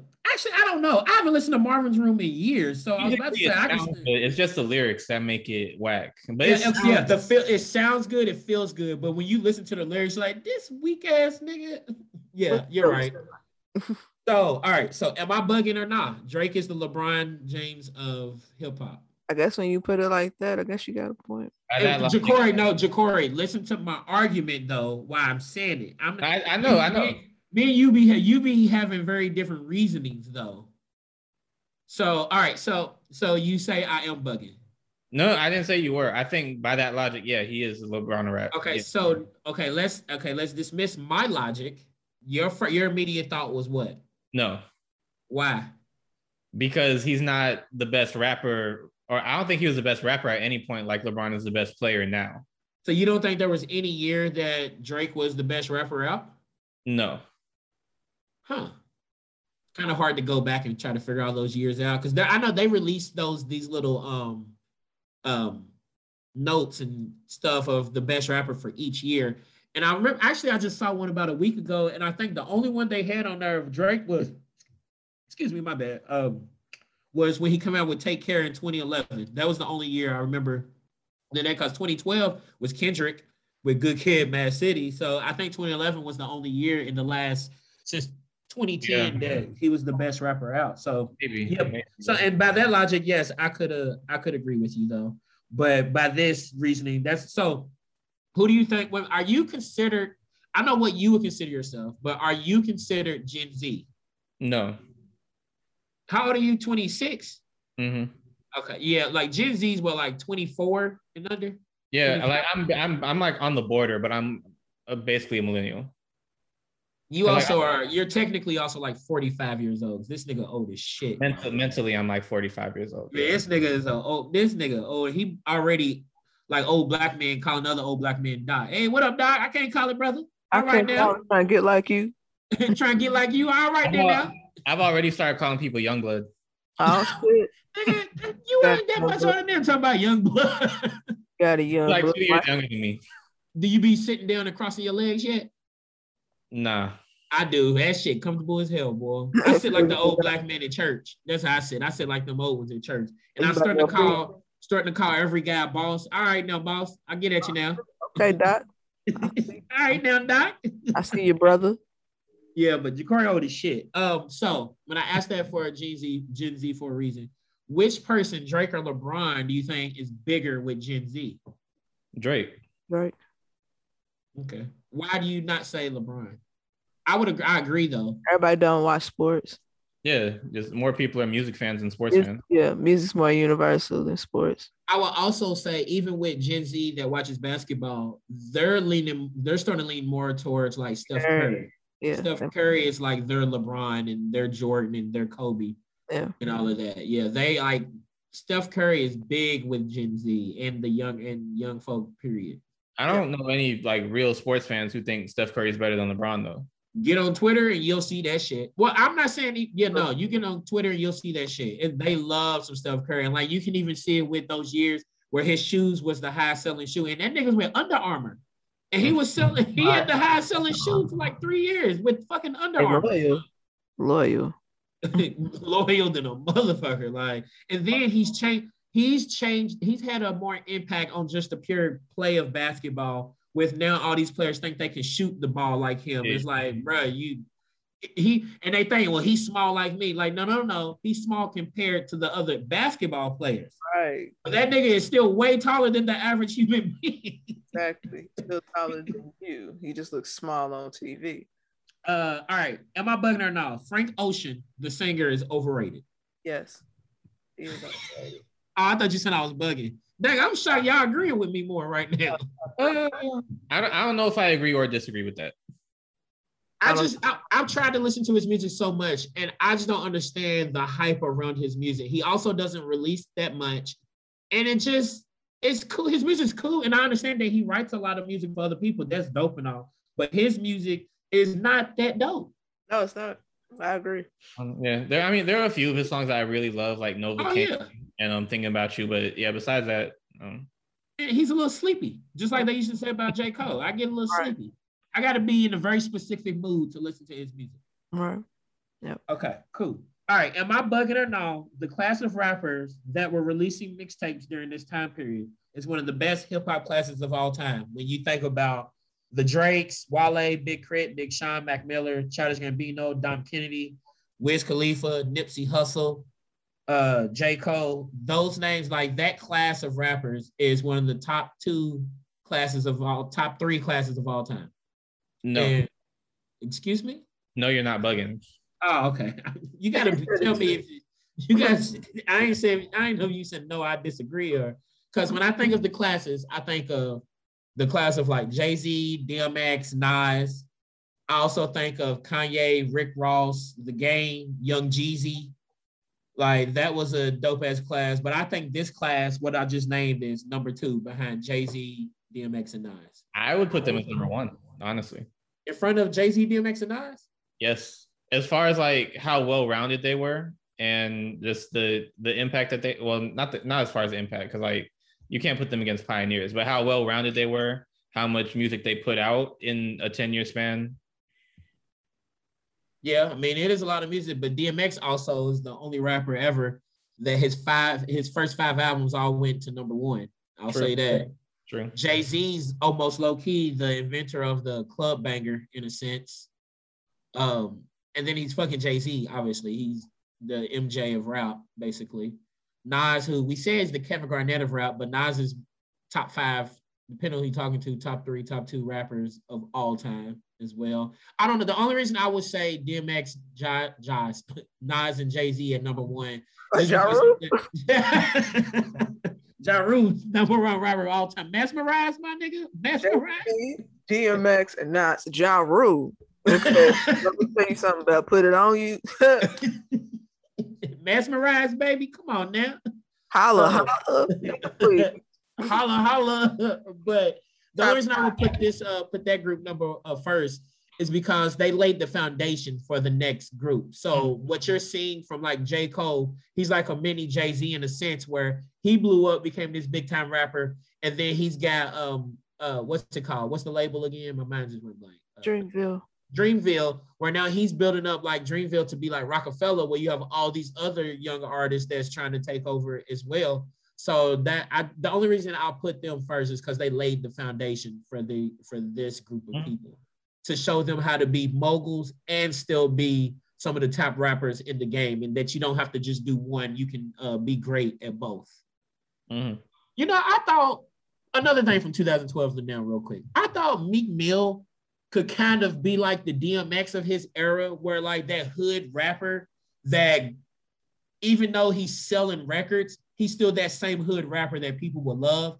But he just ended up, I mean, he had the whole thing with DM with Drake, and that messed it up.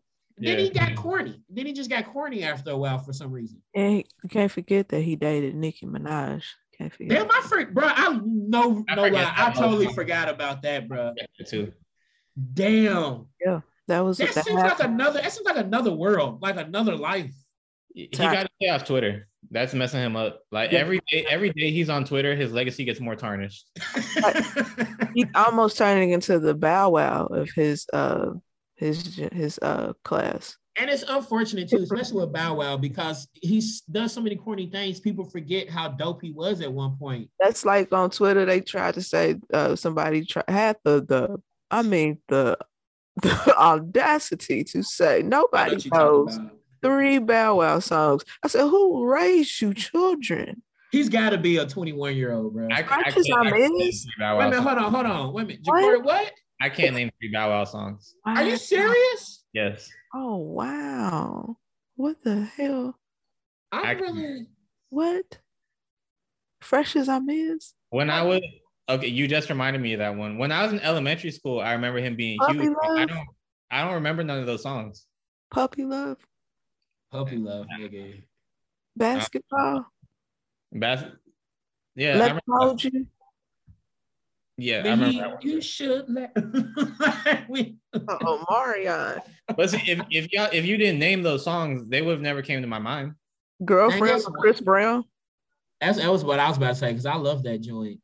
Wow. Damn, Ja'Cory. Like I, at one point, like young people would never understand truly how big Bow Wow was. This man killed the Jumpin' Jumpin' Destiny's Child remix. Uh, and he nigga was like 12. 12. He said, Beyonce just hit my two when you said it's jumping. So stop fronting and do a little something. I was like, oh, this little nigga cold. Hold Yeah. on, nigga. what was that? Uh, his album Doggy Bag. Doggy- nigga? Yeah. I think and like Ti Ti wrote like 80% of that album, which is just Yeah. a random fact. Bow, but if Bow Wow did not get on Twitter and be on social media and try to socialize, act like he's one of us, and try to rumble amongst the normals, then his legacy would be intact, and people would know three Bow Wow songs because then they would go search for him. But instead, what does Bow Wow do? He acts like a grown man child, and he's still sitting on social media talking about, I, I don't know, man, I still want to stay single, bro. You are 35 years old either you are going to get in the house or keep your motherfucking ass in the club. But either way, stop getting on this motherfucking uh social media crying to us talking about man, I, I'm ready to settle down. Now, man, I'm ready to go out. I don't I can't be locked down. Hey, take your skitsy ass offline, bro. We ain't got time for this shit. hey, what Ja'Cory said about Meek Mill, every time he get on Twitter, he tarnishes his legacy a little bit more. Every time because he did that shit with the vibrating panties and all that shit. Then uh all of a sudden his Amazon uh shit started coming to his feed. Yeah, like bro, you doing too much. and, like we're and not it's gonna. It's, it's so many people that get on Twitter and lie. Bow Wow. Mhm. You get caught in your lies all the time, though. Bow Wow challenge to just make up some stuff. That's what I'm saying. Like, this is why people don't know your music. That that's why because you do stupid shit like that, and everybody would choose. They would rather choose to laugh at you than to listen to you. Like But that's the before problem. all that, I would say Bow Wow's biggest contribution to my childhood was Roll Bounce. Mm, that's wild. Right. I, I love Roll Bounce. So 106 and Park. well, Mr. Mr. 106 and Park. So the 106 and Park I remember was um Terrence and Rocsi. Jesus. Oh yeah, that's your generation. Yeah, I mean I remember that too, but we grew up with the original though, where when it was yeah, like, free and AJ dog. Like, like- you bruh, that shit was so fired that early on, bruh. Like you couldn't wait to get home and watch that shit, especially on Friday afternoon. yeah, I heard him finish my homework. I'm trying to get to that TV set. Nigga. That's also up. when like the music channels was way better because you would get home music from videos school, all day. like you would get home around like three o'clock. Three o'clock was hits on the street. Yep. Uh, then four o'clock to for Rap two City. fucking hours, two hours Big Tigger, Rap City in the basement for two out four to six, just rap, yeah. just rap music, and then from six to seven thirty, 106 and Park. So Uh, you had nigga, you had four hours of just black music dope music, bruh, and music videos. Like music videos was so fire back in the day, bruh. Hell yeah. Oh man, I damn, I just that I and Terrence and Rocsi, they was dope on 106 106 and Park. I'm not gonna throw shade at I all. adjusted to them, and then then they fucked up and left, and then that's when that's when the shit got all Yeah, out. I thought watching that. Yeah, I think a lot of us did. Yeah. A a lot of us thought we just checked, like I think some of us checked out after Terrence and Rocsi. Once they was done, we was like, all right, fuck this shit. We Well, you done. know, so when I was looking up, trying to look up research, do trivia for this show tonight, um, I was looking up 106 and Park and stuff, and I didn't realize that Terrence and Rocsi didn't leave 106 and Park until 2012. They was there until 2012. They was there for a while. Then they, Right, yeah. I feel like they both hit a certain. They were starting to smell themselves a little too much, so their ego was getting out of control, and they weren't going. It's what it wasn't going to allow them to work together anymore. And they, they they started like low key dating each other, and that messed up their dynamic on the show. Right. It Yeah, usually does. It usually does mess it up. because yeah, Random trivia question: Who was on Bow Wow's very first single? Who was featured on Bow Wow's very first single? Xscape. She always gets it. Jacory wouldn't have got that. Bounce with me. what movie was the what, what soundtrack was it on? Big Mama's house, ain't it? God dang it. Shit. All right. I'm a guru, Um, baby. It's in the bio. What's up? All right. So speaking of that, y'all got time for one more segment. We got I'll do a couple trivia questions.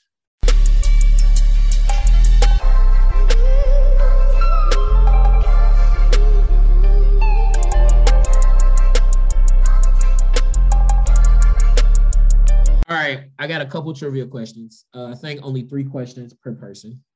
Uh, I think we're gonna go with who's gonna go first. Mm, ladies first, as Queen Latifah would say. as Queen Latifah would say. I know I know more Queen Latifah songs than Bow Wow songs.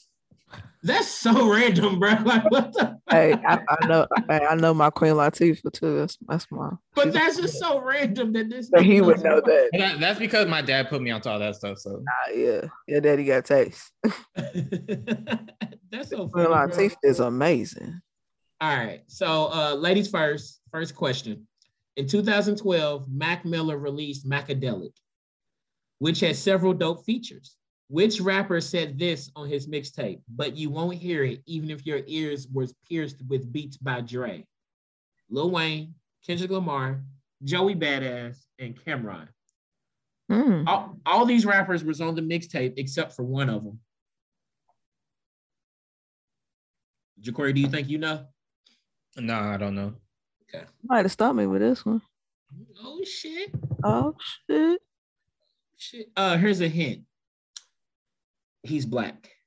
Hilarious. Okay. Second hint. He's still alive. Okay. Yeah, everybody there's still. Alright. Third hint. It's a man. Okay. Yeah. No, all these hints suck. All right, fine. A real hint. Fourth hint. he is not from New York. Okay, okay, that narrows it down. All right. That's a good Wayne. hint. Huh? The Lil Wayne. No, ma'am. It was Kendrick Lamar. Can't fight the feeling. Got that one. Kendrick Lamar can't fight the feeling. That's the first. She's like 10 for 11 now. Like. All right, Jacory. Who said, and I would never make up names for myself, then change the names that I just gave to myself? Uh, I I feel like I've heard that lyric before, but I don't remember who said it. And they was talking about a very specific person in hip hop as well. The artist who said this was talking about another person. Correct. I'll give you a hint. Let me make sure I give you a good hint that's not gonna give it away. Damn man, I was about to say this person is still very relevant, and all four of these people are very relevant. So Um, 2 Chainz is debatable. He's pretty relevant. I mean, eh, not necessarily music wise, but he be on his show the most. Oh, uh, yeah, yeah. expensive and. Yeah. I like that show. he got cookbook. Got a little money. Little piece of change. He got cookbook. Do you think you know Jolie? Oh no, no, I definitely don't. Oh, you don't? Oh, okay. Uh, I want to say I want This to is say a deep cut. Mm-hmm. I want to say Drake. Why do you say that? Are you just guessing? I feel like he was dissing someone. Um, I know he's had beef with a bunch of people, and also this lyric is around. It feels like it's around 2012. Um, and I feel like he was the only person of these four that was like embroiled or like, you know, had conflict with other people around that time. It came out at the end of 2011, so basically 2012. Um, I will say yes, it's Drake. Do you know who he was talking about? Off of his Club Paradise song. I would never make up names for myself and change the names that I, that I just gave to myself. When I say the answer, you're gonna be, oh, that makes sense. Oh, only person. Nah, he wouldn't be talking about Pusha T. Mm-mm. But hmm, He was. You want the answer? yeah, just give it to me. Do you want to take a guess? Doug? Mm-mm. Um, it was uh Diddy. He's talking about Puffy. Oh, Remember they- that they had a little sense beef. Yeah, that makes all the sense in the world. And that's also when Dra- uh, Diddy had just changed his name again to like uh, was it like Buddy Love or something Love or Love. You said Buddy Love. oh, Buddy. Oh, that's Eddie Murphy. And, That's uh, Eddie Murphy. Brother Love. My Eddie bad.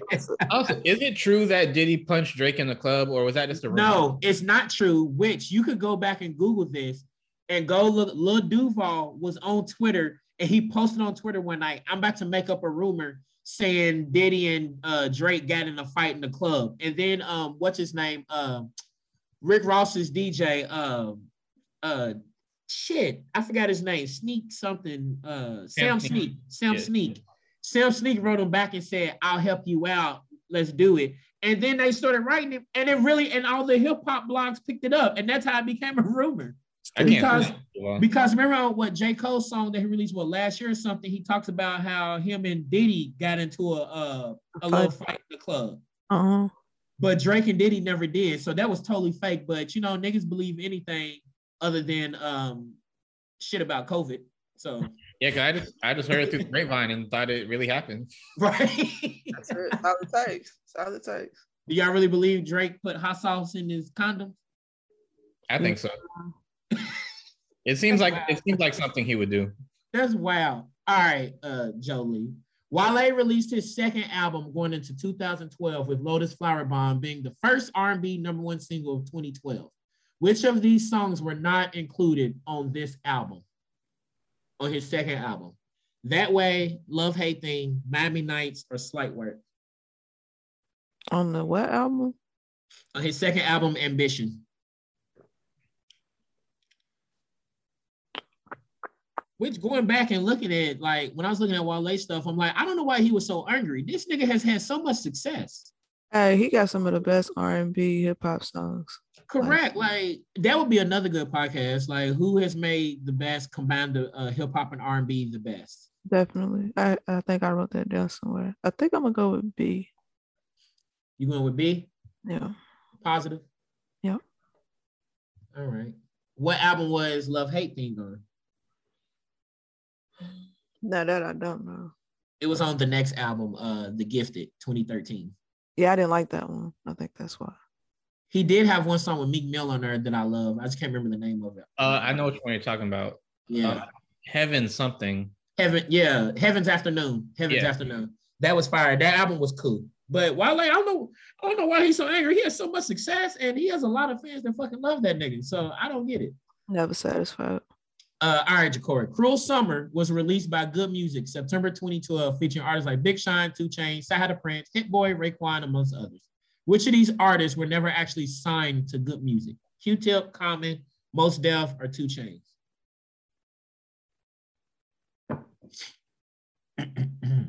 My first instinct was to say Mos Def, but I think I'm gonna go with 2 Chainz.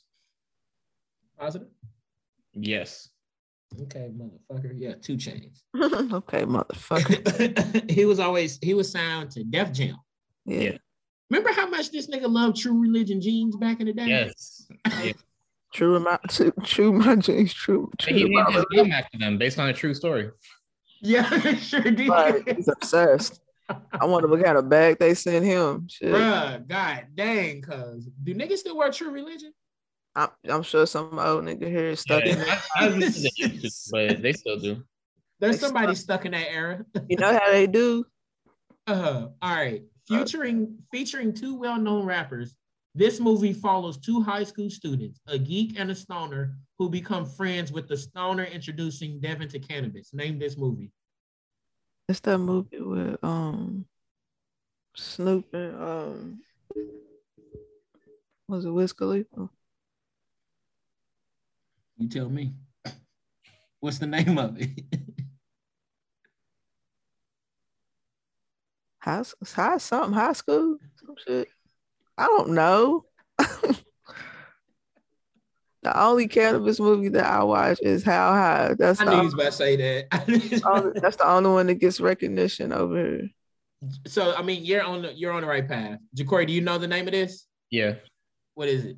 Mac and Devin go to high school. Yeah, Mac and Dev go to high school. I like, I know somebody. I know it was high school. Shit. Hey, which fun fact, one night I got really high and I bought that soundtrack on uh, iTunes for some reason. I was really high like two in the morning. And I uh, I watched them. I went to Redbox. This is how you know it was that era. Went to Redbox, re- rented the movie off of Redbox, and bought the soundtrack. That was the fucking worst movie of all time. That Yeah, like It sucked, but this movie came out when I was in high school, so this is like a cult classic for my generation. Yeah, I think it's That's generation hilarious. based. I think that's what it Yeah. was. Like yeah. how high for us, that was that's when like Red and Meth was not in their prime, but like yeah, top of their game. And and it made sense that song, the it just made sense for them to put that movie out. So that's why we gravitated towards that. So yeah, his generation would know Yeah. about Plus, that. uh, that feel one like dude, that one dude was in that movie. White dude that had to show on MTV. He was Andy like, I put yeah, Andy Milonakis. I put peas on my head. I'm a pea head. You remember that nigga? Yeah, I remember the show. remember that shit. And he was like 25 playing a 15 year old. because he had disease that makes him look like a kid. Yeah, I put peas on my head. Hey man, MTV was fire back in the day, bro. All right, last question. Nicki Minaj had the highest selling album of the year in 2012. Kendrick had the highest critically reviewed album. Who had the highest selling single of the year? Drake, Nicki Minaj, Flo Rida, or Gym Class Heroes? Which I used to fucking love Gym Class Heroes back in the day. Word up. Travis So had that, I'm guessing this was, I'm guessing this was Good Kid, Mad City, Correct, because 2012. Right? So which which Nicki album would this would this have been? Um, the no, not the Pink Friend, Pink Friday, Reloaded. Pink Reloaded. Mhm. Pink Friday Reloaded. Yeah, remember Starships and that shit. Horrible, still a horrible. So the highest selling single of the year. I'm, I'm gonna guess it was Nicki with Starships. You Horrible. sure you want to go with that? Yeah. Look, Thug is so on that, just horrible, horrible. I hate that. Like it literally What? took me back to that moment, like when that shit came out, and I was like, "What the fuck is this?" hey, but them little white girls was in love with that shit. And that when you get when you can get white kids in loving to love your movie or your song, you gonna make a lot of fucking money. Yeah, but when you when you was supposed to be out on this hip hop shit, you we was looking at you like, "The fuck is this?" Like Rosenberg was right to clown her ass back in the day when that shit. I was I was reading that today when I was doing the research and how they was talking about she got taken off a uh, summer jam that Yeah. uh, summer because he was like that's one of the worst fucking songs of all time. he wasn't lying. Like sis, we ain't gonna- wasn't. we not gonna sit here and kiss your ass and coddle you because you thought it was a bop. And shit is horrible. And I don't know who the engineer was, but they should have told you this shit just need we need to hit delete. You know what? If they came out today, that'd be big on TikTok. Yeah, that's a TikTok joint, but that shit that ain't that's not working, bro. Like No. I don't give a Uh. fuck how much it sold. That's what. So I think it was Hey. Starships, the, the highest selling single of the year. Unfortunately, it was Flo Rida. With what song? Apple bottom jeans boots. No, nigga, that was like oh six. Hold on, wait a minute. I can't remember. I was what was Flo Rida doing in 2012? Uh, I think I as soon as he said, it, I'm gonna know it. Hold on, I'm gonna look it up right quick. What else did he have after that? I only remember Right Round coming out after Apple Bottom Jeans. No, it's not that. Hold on, I'm gonna find it real quick. Uh, Whistle Oh my god, Yes. and uh and good feeling. Whistle and good feeling. I forgot about Whistle Ja'Cory was pissed. because yeah, freshman year of college that song was huge, but I forgot. I completely forgot about it. Ja'Cory just got pissed. Um, real quick, I just wanted to say, um, we was talking about Drake with the song from Club Paradise. Um, that was the highest grossing tour of 2012, and it's wild to think that his openers for can y'all guess? Can y'all think of some names who was his openers for the Club Paradise tour in 2012? I think Kendrick was one of them. Kendrick was, and two, three other big names: J. Cole, 2 Chainz, and Future, all opened up at one point for him on the Club Paradise tour. And it's just wild to look back that those artists opened up for him and look how big they are now.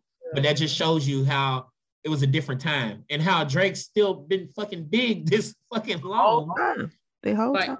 and uh, but this was the era that I really loved of Drake because songs like Club Paradise, Free Spirit with Rick Ross, um, The Motion, Jodeci's Freestyle, the like he was dropping some bangers, right? And this was coming on the heels of Take Care, right after Take Care. So um Drake was the man at that time, and he's still technically the man, but I would say, like for me, if they're talking about like I would put even though Kendrick ain't released something in a while, to me, it's still Kendrick. I would put Kendrick above Drake just for my taste.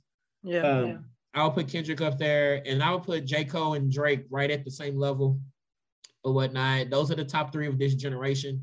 Um, also, just real quick, want to say um, I just listened to Cordae's album. Cordae's fucking dope. That's what I heard.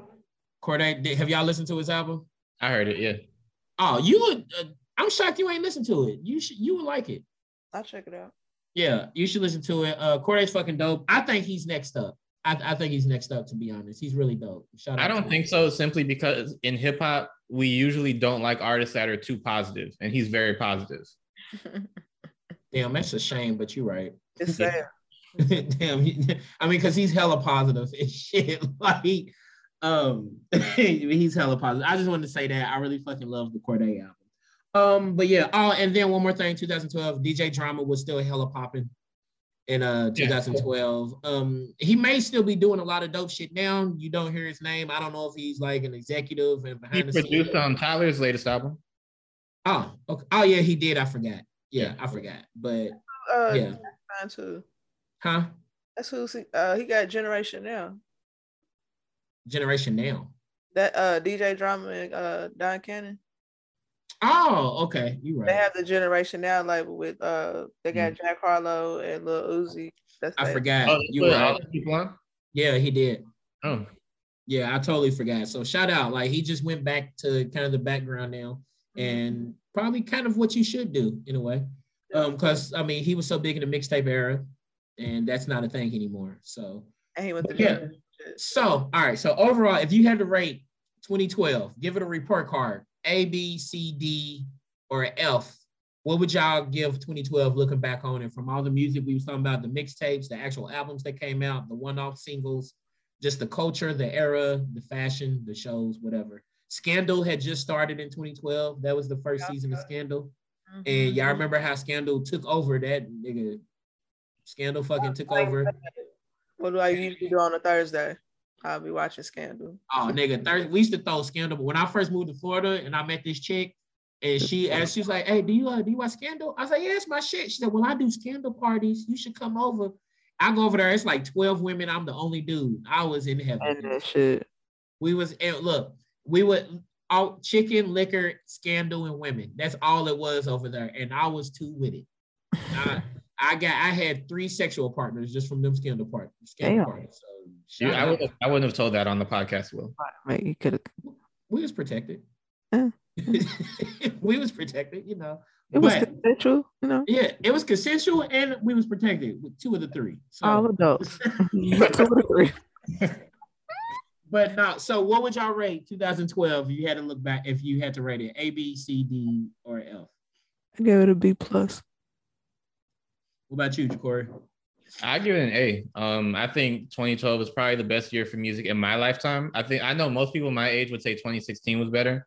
I think 2016 had better club and party songs, but 2012 had just better music overall. I heard people talk about 2016 all the time, and I just don't understand why. 2016 got some shit in there. What was 2016? What, Anti something- Rihanna's anti album. Oh, nigga, anti. God dang, that was That was like- 2016. Well, for people down in Florida, that was like the Migos, Kodak Black, Oh. Lil Uzi era. Oh yeah, that is true. And you know, this is probably for another day. But them niggas down there say Ko- they used to Kodak's the new Tupac, and they used to piss me off when they would say Wow. that shit. Yes, They used, they used to say that all I, I understand it, even though I don't agree. I understand it. Kodak is this era's Lil Boosie. That's all I'm gonna say. exactly. He's, That's what I was about to say. That's where he's at with it. Okay. he's problematic. They Yep. fucking love him. He's hella southern. Yeah. Um, he may not resonate as much in the other regions, but the South fucking loves that nigga, and he's gonna be himself no matter what. He's in and out of jail Yep. all the time, but for some reason, people like making music with him. That's Lil Boosie and Kodak. Kodak is this era's Lil Boosie. Um, but yeah, I would agree. I'd give it a B plus or an A as well. I think it was such a dope time in music for uh, mixtapes. It was great albums coming out as well. It was uh, I feel like that was the era where the one-off singles maybe first started. For did Drake invent the one-off singles? Possible. I kind of feel like he did. Like Maybe. I think he invented the one-off singles, and then him and Beyonce created the just dropping an album without telling nobody. They was the first ones to do that. Because Beyonce, which was at four? Because I remember it was the night Beyonce performed in Louisville, wasn't it? It was, was, it was uh, her self-titled album. Yeah, it's the Beyonce album. And she But it was the night, but it oh. was the night she performed in Louisville though, and then she announced an album. So I, she didn't announce shit. She didn't announce a damn thing. That's I was at the concert. They was made somehow I made it down to the floor. Shout out to my homeboy Josh. So I somehow made it down to the floor. And uh I- yeah, I was trying to I was trying to fight to get to that hand, but it didn't work out for me. But it is what it is. But but um, but it was that same night though. yeah, right? she literally got off stage. I remember I was um yeah, me and my sister was leaving and I remember checking Twitter and they was like, yo, Beyonce just dropped the album on Apple Music. I said, do the fuck what? Like I would just remember like she had dropped every single music video to the album Mhm. and my cousin had Apple Music and I I was a pirate still at that time, no shame in my game. So I definitely before my head hit that motherfucking pillow, I had that motherfucking album on MP3. And that morning, headed into work when I had to uh, work in uh, downtown, had that motherfucker going. I was about to say, did y'all listen to that? Did y'all listen to that the whole ride home or not? no, like I didn't get the album until I got to the crib. I will say, um, from that album, I love Rocket and XO. Those are my jams. Yeah, I like And my. Blow. I like the whole thing. Blow's amazing. No angels. Uh, I like No Angel and Jealous. Too. Yeah, Blow is amazing. But yeah, I feel like Drake and Beyonce was the first artist I can remember doing that randomly, just dropping an album. Drake When did did it Drake- with uh he did if you're reading this, it's too late. He randomly Oh, dropped I don't that. remember that, that was a surprise album. Yeah, he, he randomly dropped that. That was at what 2015, maybe 14 or 15. I- 15. I think Be- Beyonce was 14, Drake was 15. But I think back in the day, Drake was just releasing them one offs like trophies and the motion and all of that, which obviously whoever was behind that, I don't know if it was Beyonce or Drake or one of their ARs, management, whoever, they were smart as shit because now artists do it all the time. And um, I do actually, I don't miss that. I, I, what you say? But everybody can't do that shit because No, only big artists can. yeah. just don't you be like, man, I dropped the album, I ain't tell nobody else. But nigga, don't give a fuck, nigga. When nobody waiting up all night for your shit. and Well, look, well, I've said his name a couple times, and I love Big K.R.I.T, but Big K.R.I.T can't just be like, "Hey, y'all, dropped the album last night." And nobody say nothing. Yeah, nah, bitch, you should have said something. Cause nigga, when nobody sitting on your tab talking about, I know he gonna drop it today. Like, bitch, you better say something. look, look at my page at midnight. You better speak, nigga. You better say oh. something. I think that I think you know I don't think Kendrick's gonna do that, but I do think Kendrick's gonna do something like next Friday, like maybe a week before he's gonna announce his album or something. It just doesn't seem like his personality Yeah. to do that. I don't know the nigga, obviously, but it just doesn't. Nobody does. Nobody knows this nigga. right? None of us know. But I do, I don't think he would just randomly drop it. I don't actually, I don't think a lot of artists are confident enough to just randomly drop that album that night. I, I don't think so. You Only gotta- like only like three artists can do that. That's only a few people that can pull that stunt. Yeah, Rihanna. Yes, Right? Yeah, Rihanna, Beyonce, and Drake. yes. what about on the white side? Adele, Taylor Swift. I, I don't think Adele could do that. Uh, Adele wouldn't do that. She'd be like, "Fuck that shit." I I'm still. Taylor Swift could. So Drake, Rihanna, and Beyonce. I agree with y'all. Yeah. The rest of them, at least like J. Cole, he got at least give a, a six, seven day advance notice. You got you gotta say something. You gotta put a teaser out, a picture. You got you can't just drop your shit after you get off stage. Like, no, you better say something. Like you can be mysterious and just drop something the week before, just a picture or something, so niggas Yeah. can be like, "Hey, is there gonna be an album?" Right. But, Wait, yeah. remember when Beyonce did that to um promote the Beychella? Um, Yeah. Yeah. How she just like posted something with Greek letters on it, and people Yeah. were like, "Jesus." Yeah, so tho- yeah, I agree with y'all. Only Rihanna, Drake, and Beyonce can do that because they can. Like right now, we could be sitting here about to end this podcast at nine twenty four, and then I'll be like, "Hey, y'all, Rihanna just dropped the album." Because people gonna- are waiting on her. So as soon as she drops, someone's gonna notice, and then we're all gonna listen to it immediately when we hear it. Yeah, Beyonce did that shit all the time. Like I remember I went to sleep early. I hate going to sleep early sometimes. Like I I have anxiety mm. because one night I meant to sleep early and I woke up and Beyonce had cut her hair into a pixie cut and Jay-Z and Dame Dash had a picture together. I said, What the fuck happened? I was I woke up so confused. What the fuck is going? I said, I'm never going to sleep early again because what the fuck is happening? what is this? so so Beyonce, Dame Dash, and Jay Z cause your anxiety. With, with simple with simple run of the mill shit. Cause like you know, Beyonce's free to cut her hair. Like, girl, do your thing. But it was just like, what? Don't you like the type of impact they got? Yeah. And then you knew Jay Z and Dame were at that point. They weren't nothing. Like Right. they were like bitter exes. So for them to have pictures together, it was like, yo, what the fuck is going on? When can Jay Z drop an album out of nowhere? Not no more. Maybe. I guess I'm thinking. I'm, maybe I'm thinking just from me. But if Jay Z just randomly drop it, nigga, I'm on that shit. Maybe he can't do it anymore. Maybe he can't. do No, it. because you got all these all these little kids saying that um Jay Z. Oh, okay, you're right. You're right. I think because yeah, it's a difference because Drake, Rihanna, Beyonce still have all the younger fans that fucking love them. Yeah. Jay Z, as much as he's the greatest and I love him, he don't have he don't have a 18 year old that's on his jock though. he still put out a teaser for 444. So that doesn't even His hey, the way he marketed 444 though was you know what the fuck it was. Now that was smart because he really you didn't know what you didn't know if it was a movie, a clothing line, a cologne, a juice. You didn't know what the fuck this shit was. Mm-hmm. But once it once it was presented, it was like, oh shit, nigga, it's an album. But he had to do that mysterious rollout shit where it just kept popping up every fucking where. So shout yeah. out, you know, shout out. I missed that, and shout out to those artists that um, are creative like that with the, the the rollouts, the way they drop their albums, everything. I like that. I don't think enough of the artists of today, and I don't just mean the younger artists, just the artists, period, that are dropping music today are creative like that anymore. They they not about that life, but like the Jay Z's and Beyonces of the world, they're so fucking creative, man. I and I, I appreciate it and it doesn't go overlooked. Like that shit's dope as hell. Because that 444 rollout was very that was amazing. That was fucking amazing, bro. That, that was you really got dope. everybody's attention, and that's what you want to do when you're trying to put out something. Can I gotta admit one more thing? Um, I don't know if I should be embarrassed about this at all, but before 444 came out, I was really thinking that Jay Z was done. I didn't think he was gonna be able to release anything else that I was gonna love anymore. Actually, it's been twice in my life. I thought that Watch the Throne was gonna be whack. I was like, man, this. I'm, I think they probably done. They not. It's, it's just gonna be trash. Hold on, three things. My bad. Sorry. Um, I'm sorry, Jay Z. I'm so sorry, bro. I'm sorry uh Watch the Throne. I thought Watch the Throne, like, man, he's probably done. Him and Kanye, whatever. This is I ain't got I don't have high hopes for it. And then I fucking loved it. It was dope.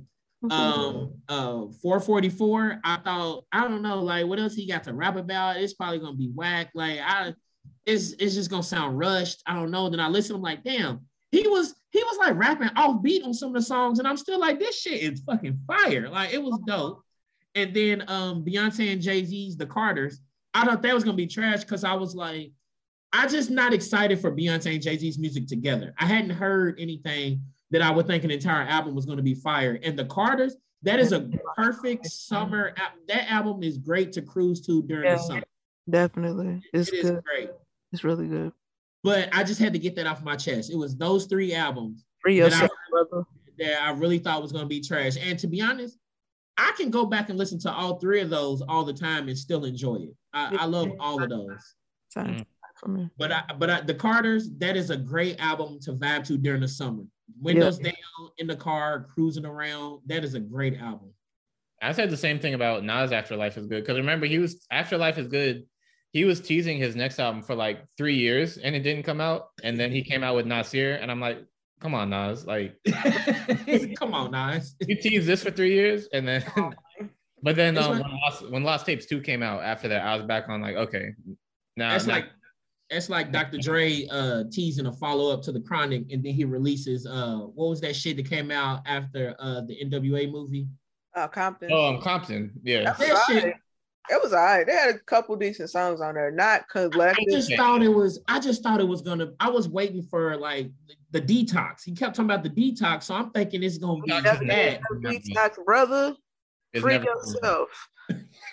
Free yourself. We're not ever getting detox. It's, I, I was waiting on Detox as a kid too. but when- everybody was waiting for detox, and we're not ever gonna get it. Every rapper was bragging about writing on the shit. Every rapper. I was just in the studio session, man. It's gonna be so did all that hard work to work on a motherfucking album that ain't never gonna see the light of day until Dr. Dre passes away. That's when Detox will come out. That's when And, then it's gonna be like the estate of Andre Young has decided Yeah. to release the detox, and we're gonna be like, oh my god, why didn't he release this when he was alive? but we don't want it. Nah, I, I just feel like most of them lyrics and shit probably didn't age well. That, that shit ain't gonna He, translate. talk, he gonna be talking about slapping bitches.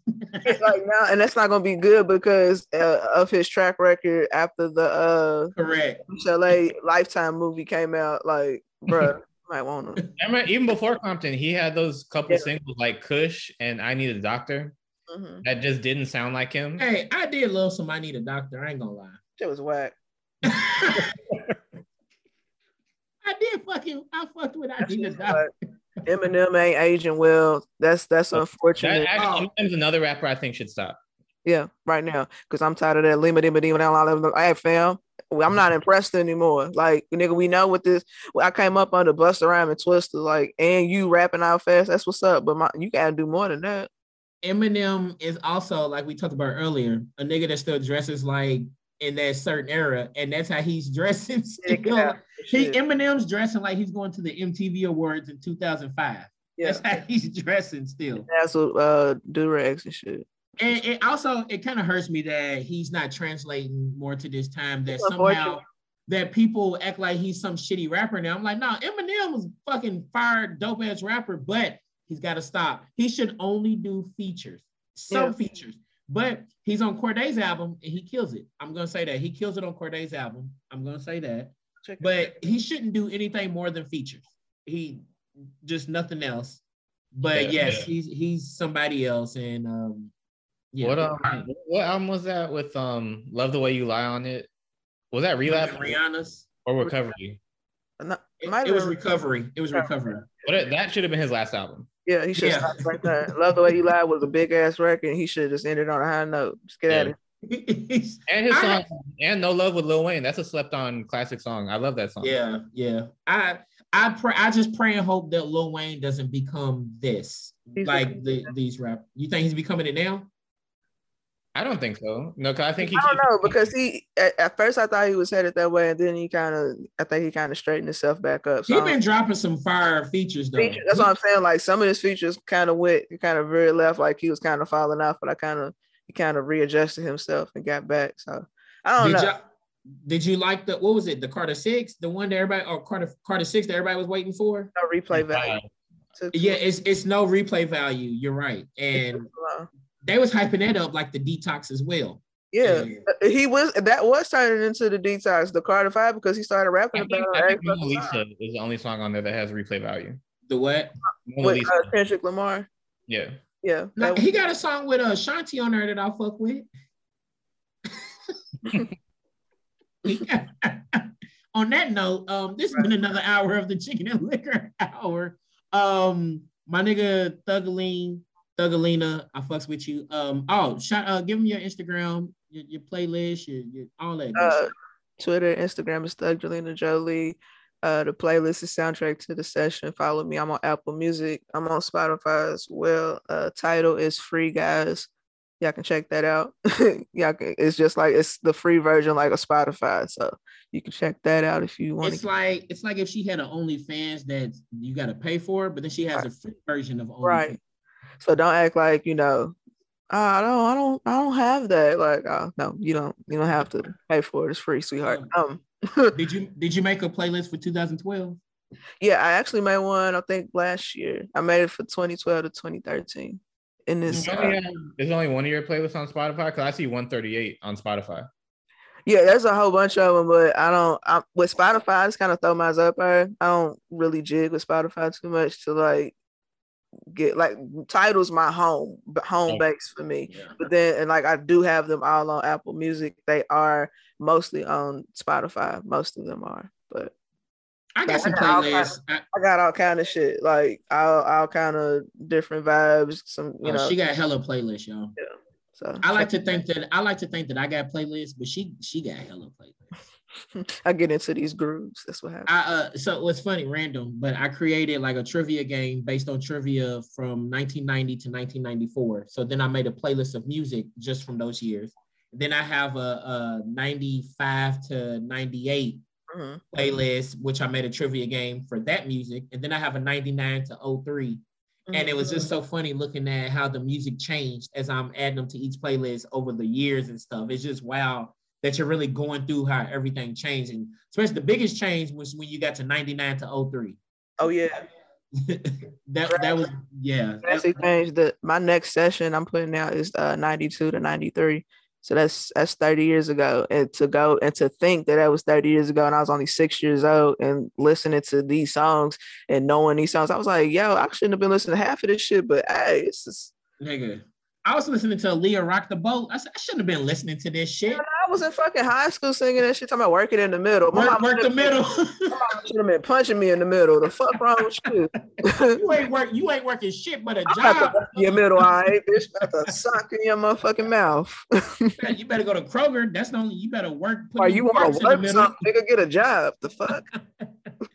what a wild time to be alive. It is wild to think the 90s was 30 years ago. It is. It's, it's blowing my mind. But yeah, that's where y'all can find me at. Check me out. So Oh, fine. Banshees Block. My bad. My podcast, Banshees Block also. My bad. Okay. Fine. we got to we'll have to get uh Lorado here. Yeah, I was gonna hit you. Yeah, we gonna I'm instead he taking too long. So I'm I'm I'm gonna enlist you for this episode because he he dragging his feet. All right, I'll hit him up. I'll hit him up because he Do niggas niggas with the the delicious beards just think they better than everybody. I wrote him on his when I was talking to on his birthday. I said, my dude, like I, I wrote you like a couple weeks ago about this podcast episode. Like I want I want to get this one in the air, but I'm about to go find somebody else. right, little Nate Robinson over here, bro. I Damn. tell you. uh, anywho, as Thugalina Jolie, as um Dr. Clark has a lot of warrants and he don't never want to give Yeah. any of his stuff. He swear he got warrant. He's also the same nigga. Hey, let's take a picture. I don't, I don't know about. I don't know about doing all that. Hey, all right now. He's Put such the an old clown face man. over me when you put it. yeah. Uh, but this has been another hour of the Chicken and Look Hour. I thank you, my niggas, Thugalina, uh, Dr. Clark. It's been a great hip hop talk. I love my I love doing the hip hop episodes every blue moon. It's some some fun shit. Uh, it's been another hour. Love y'all. Eat some wings, drink some liquor. Uh, fuck y'all. Be blessed. Wow. Stay safe. Bye, y'all.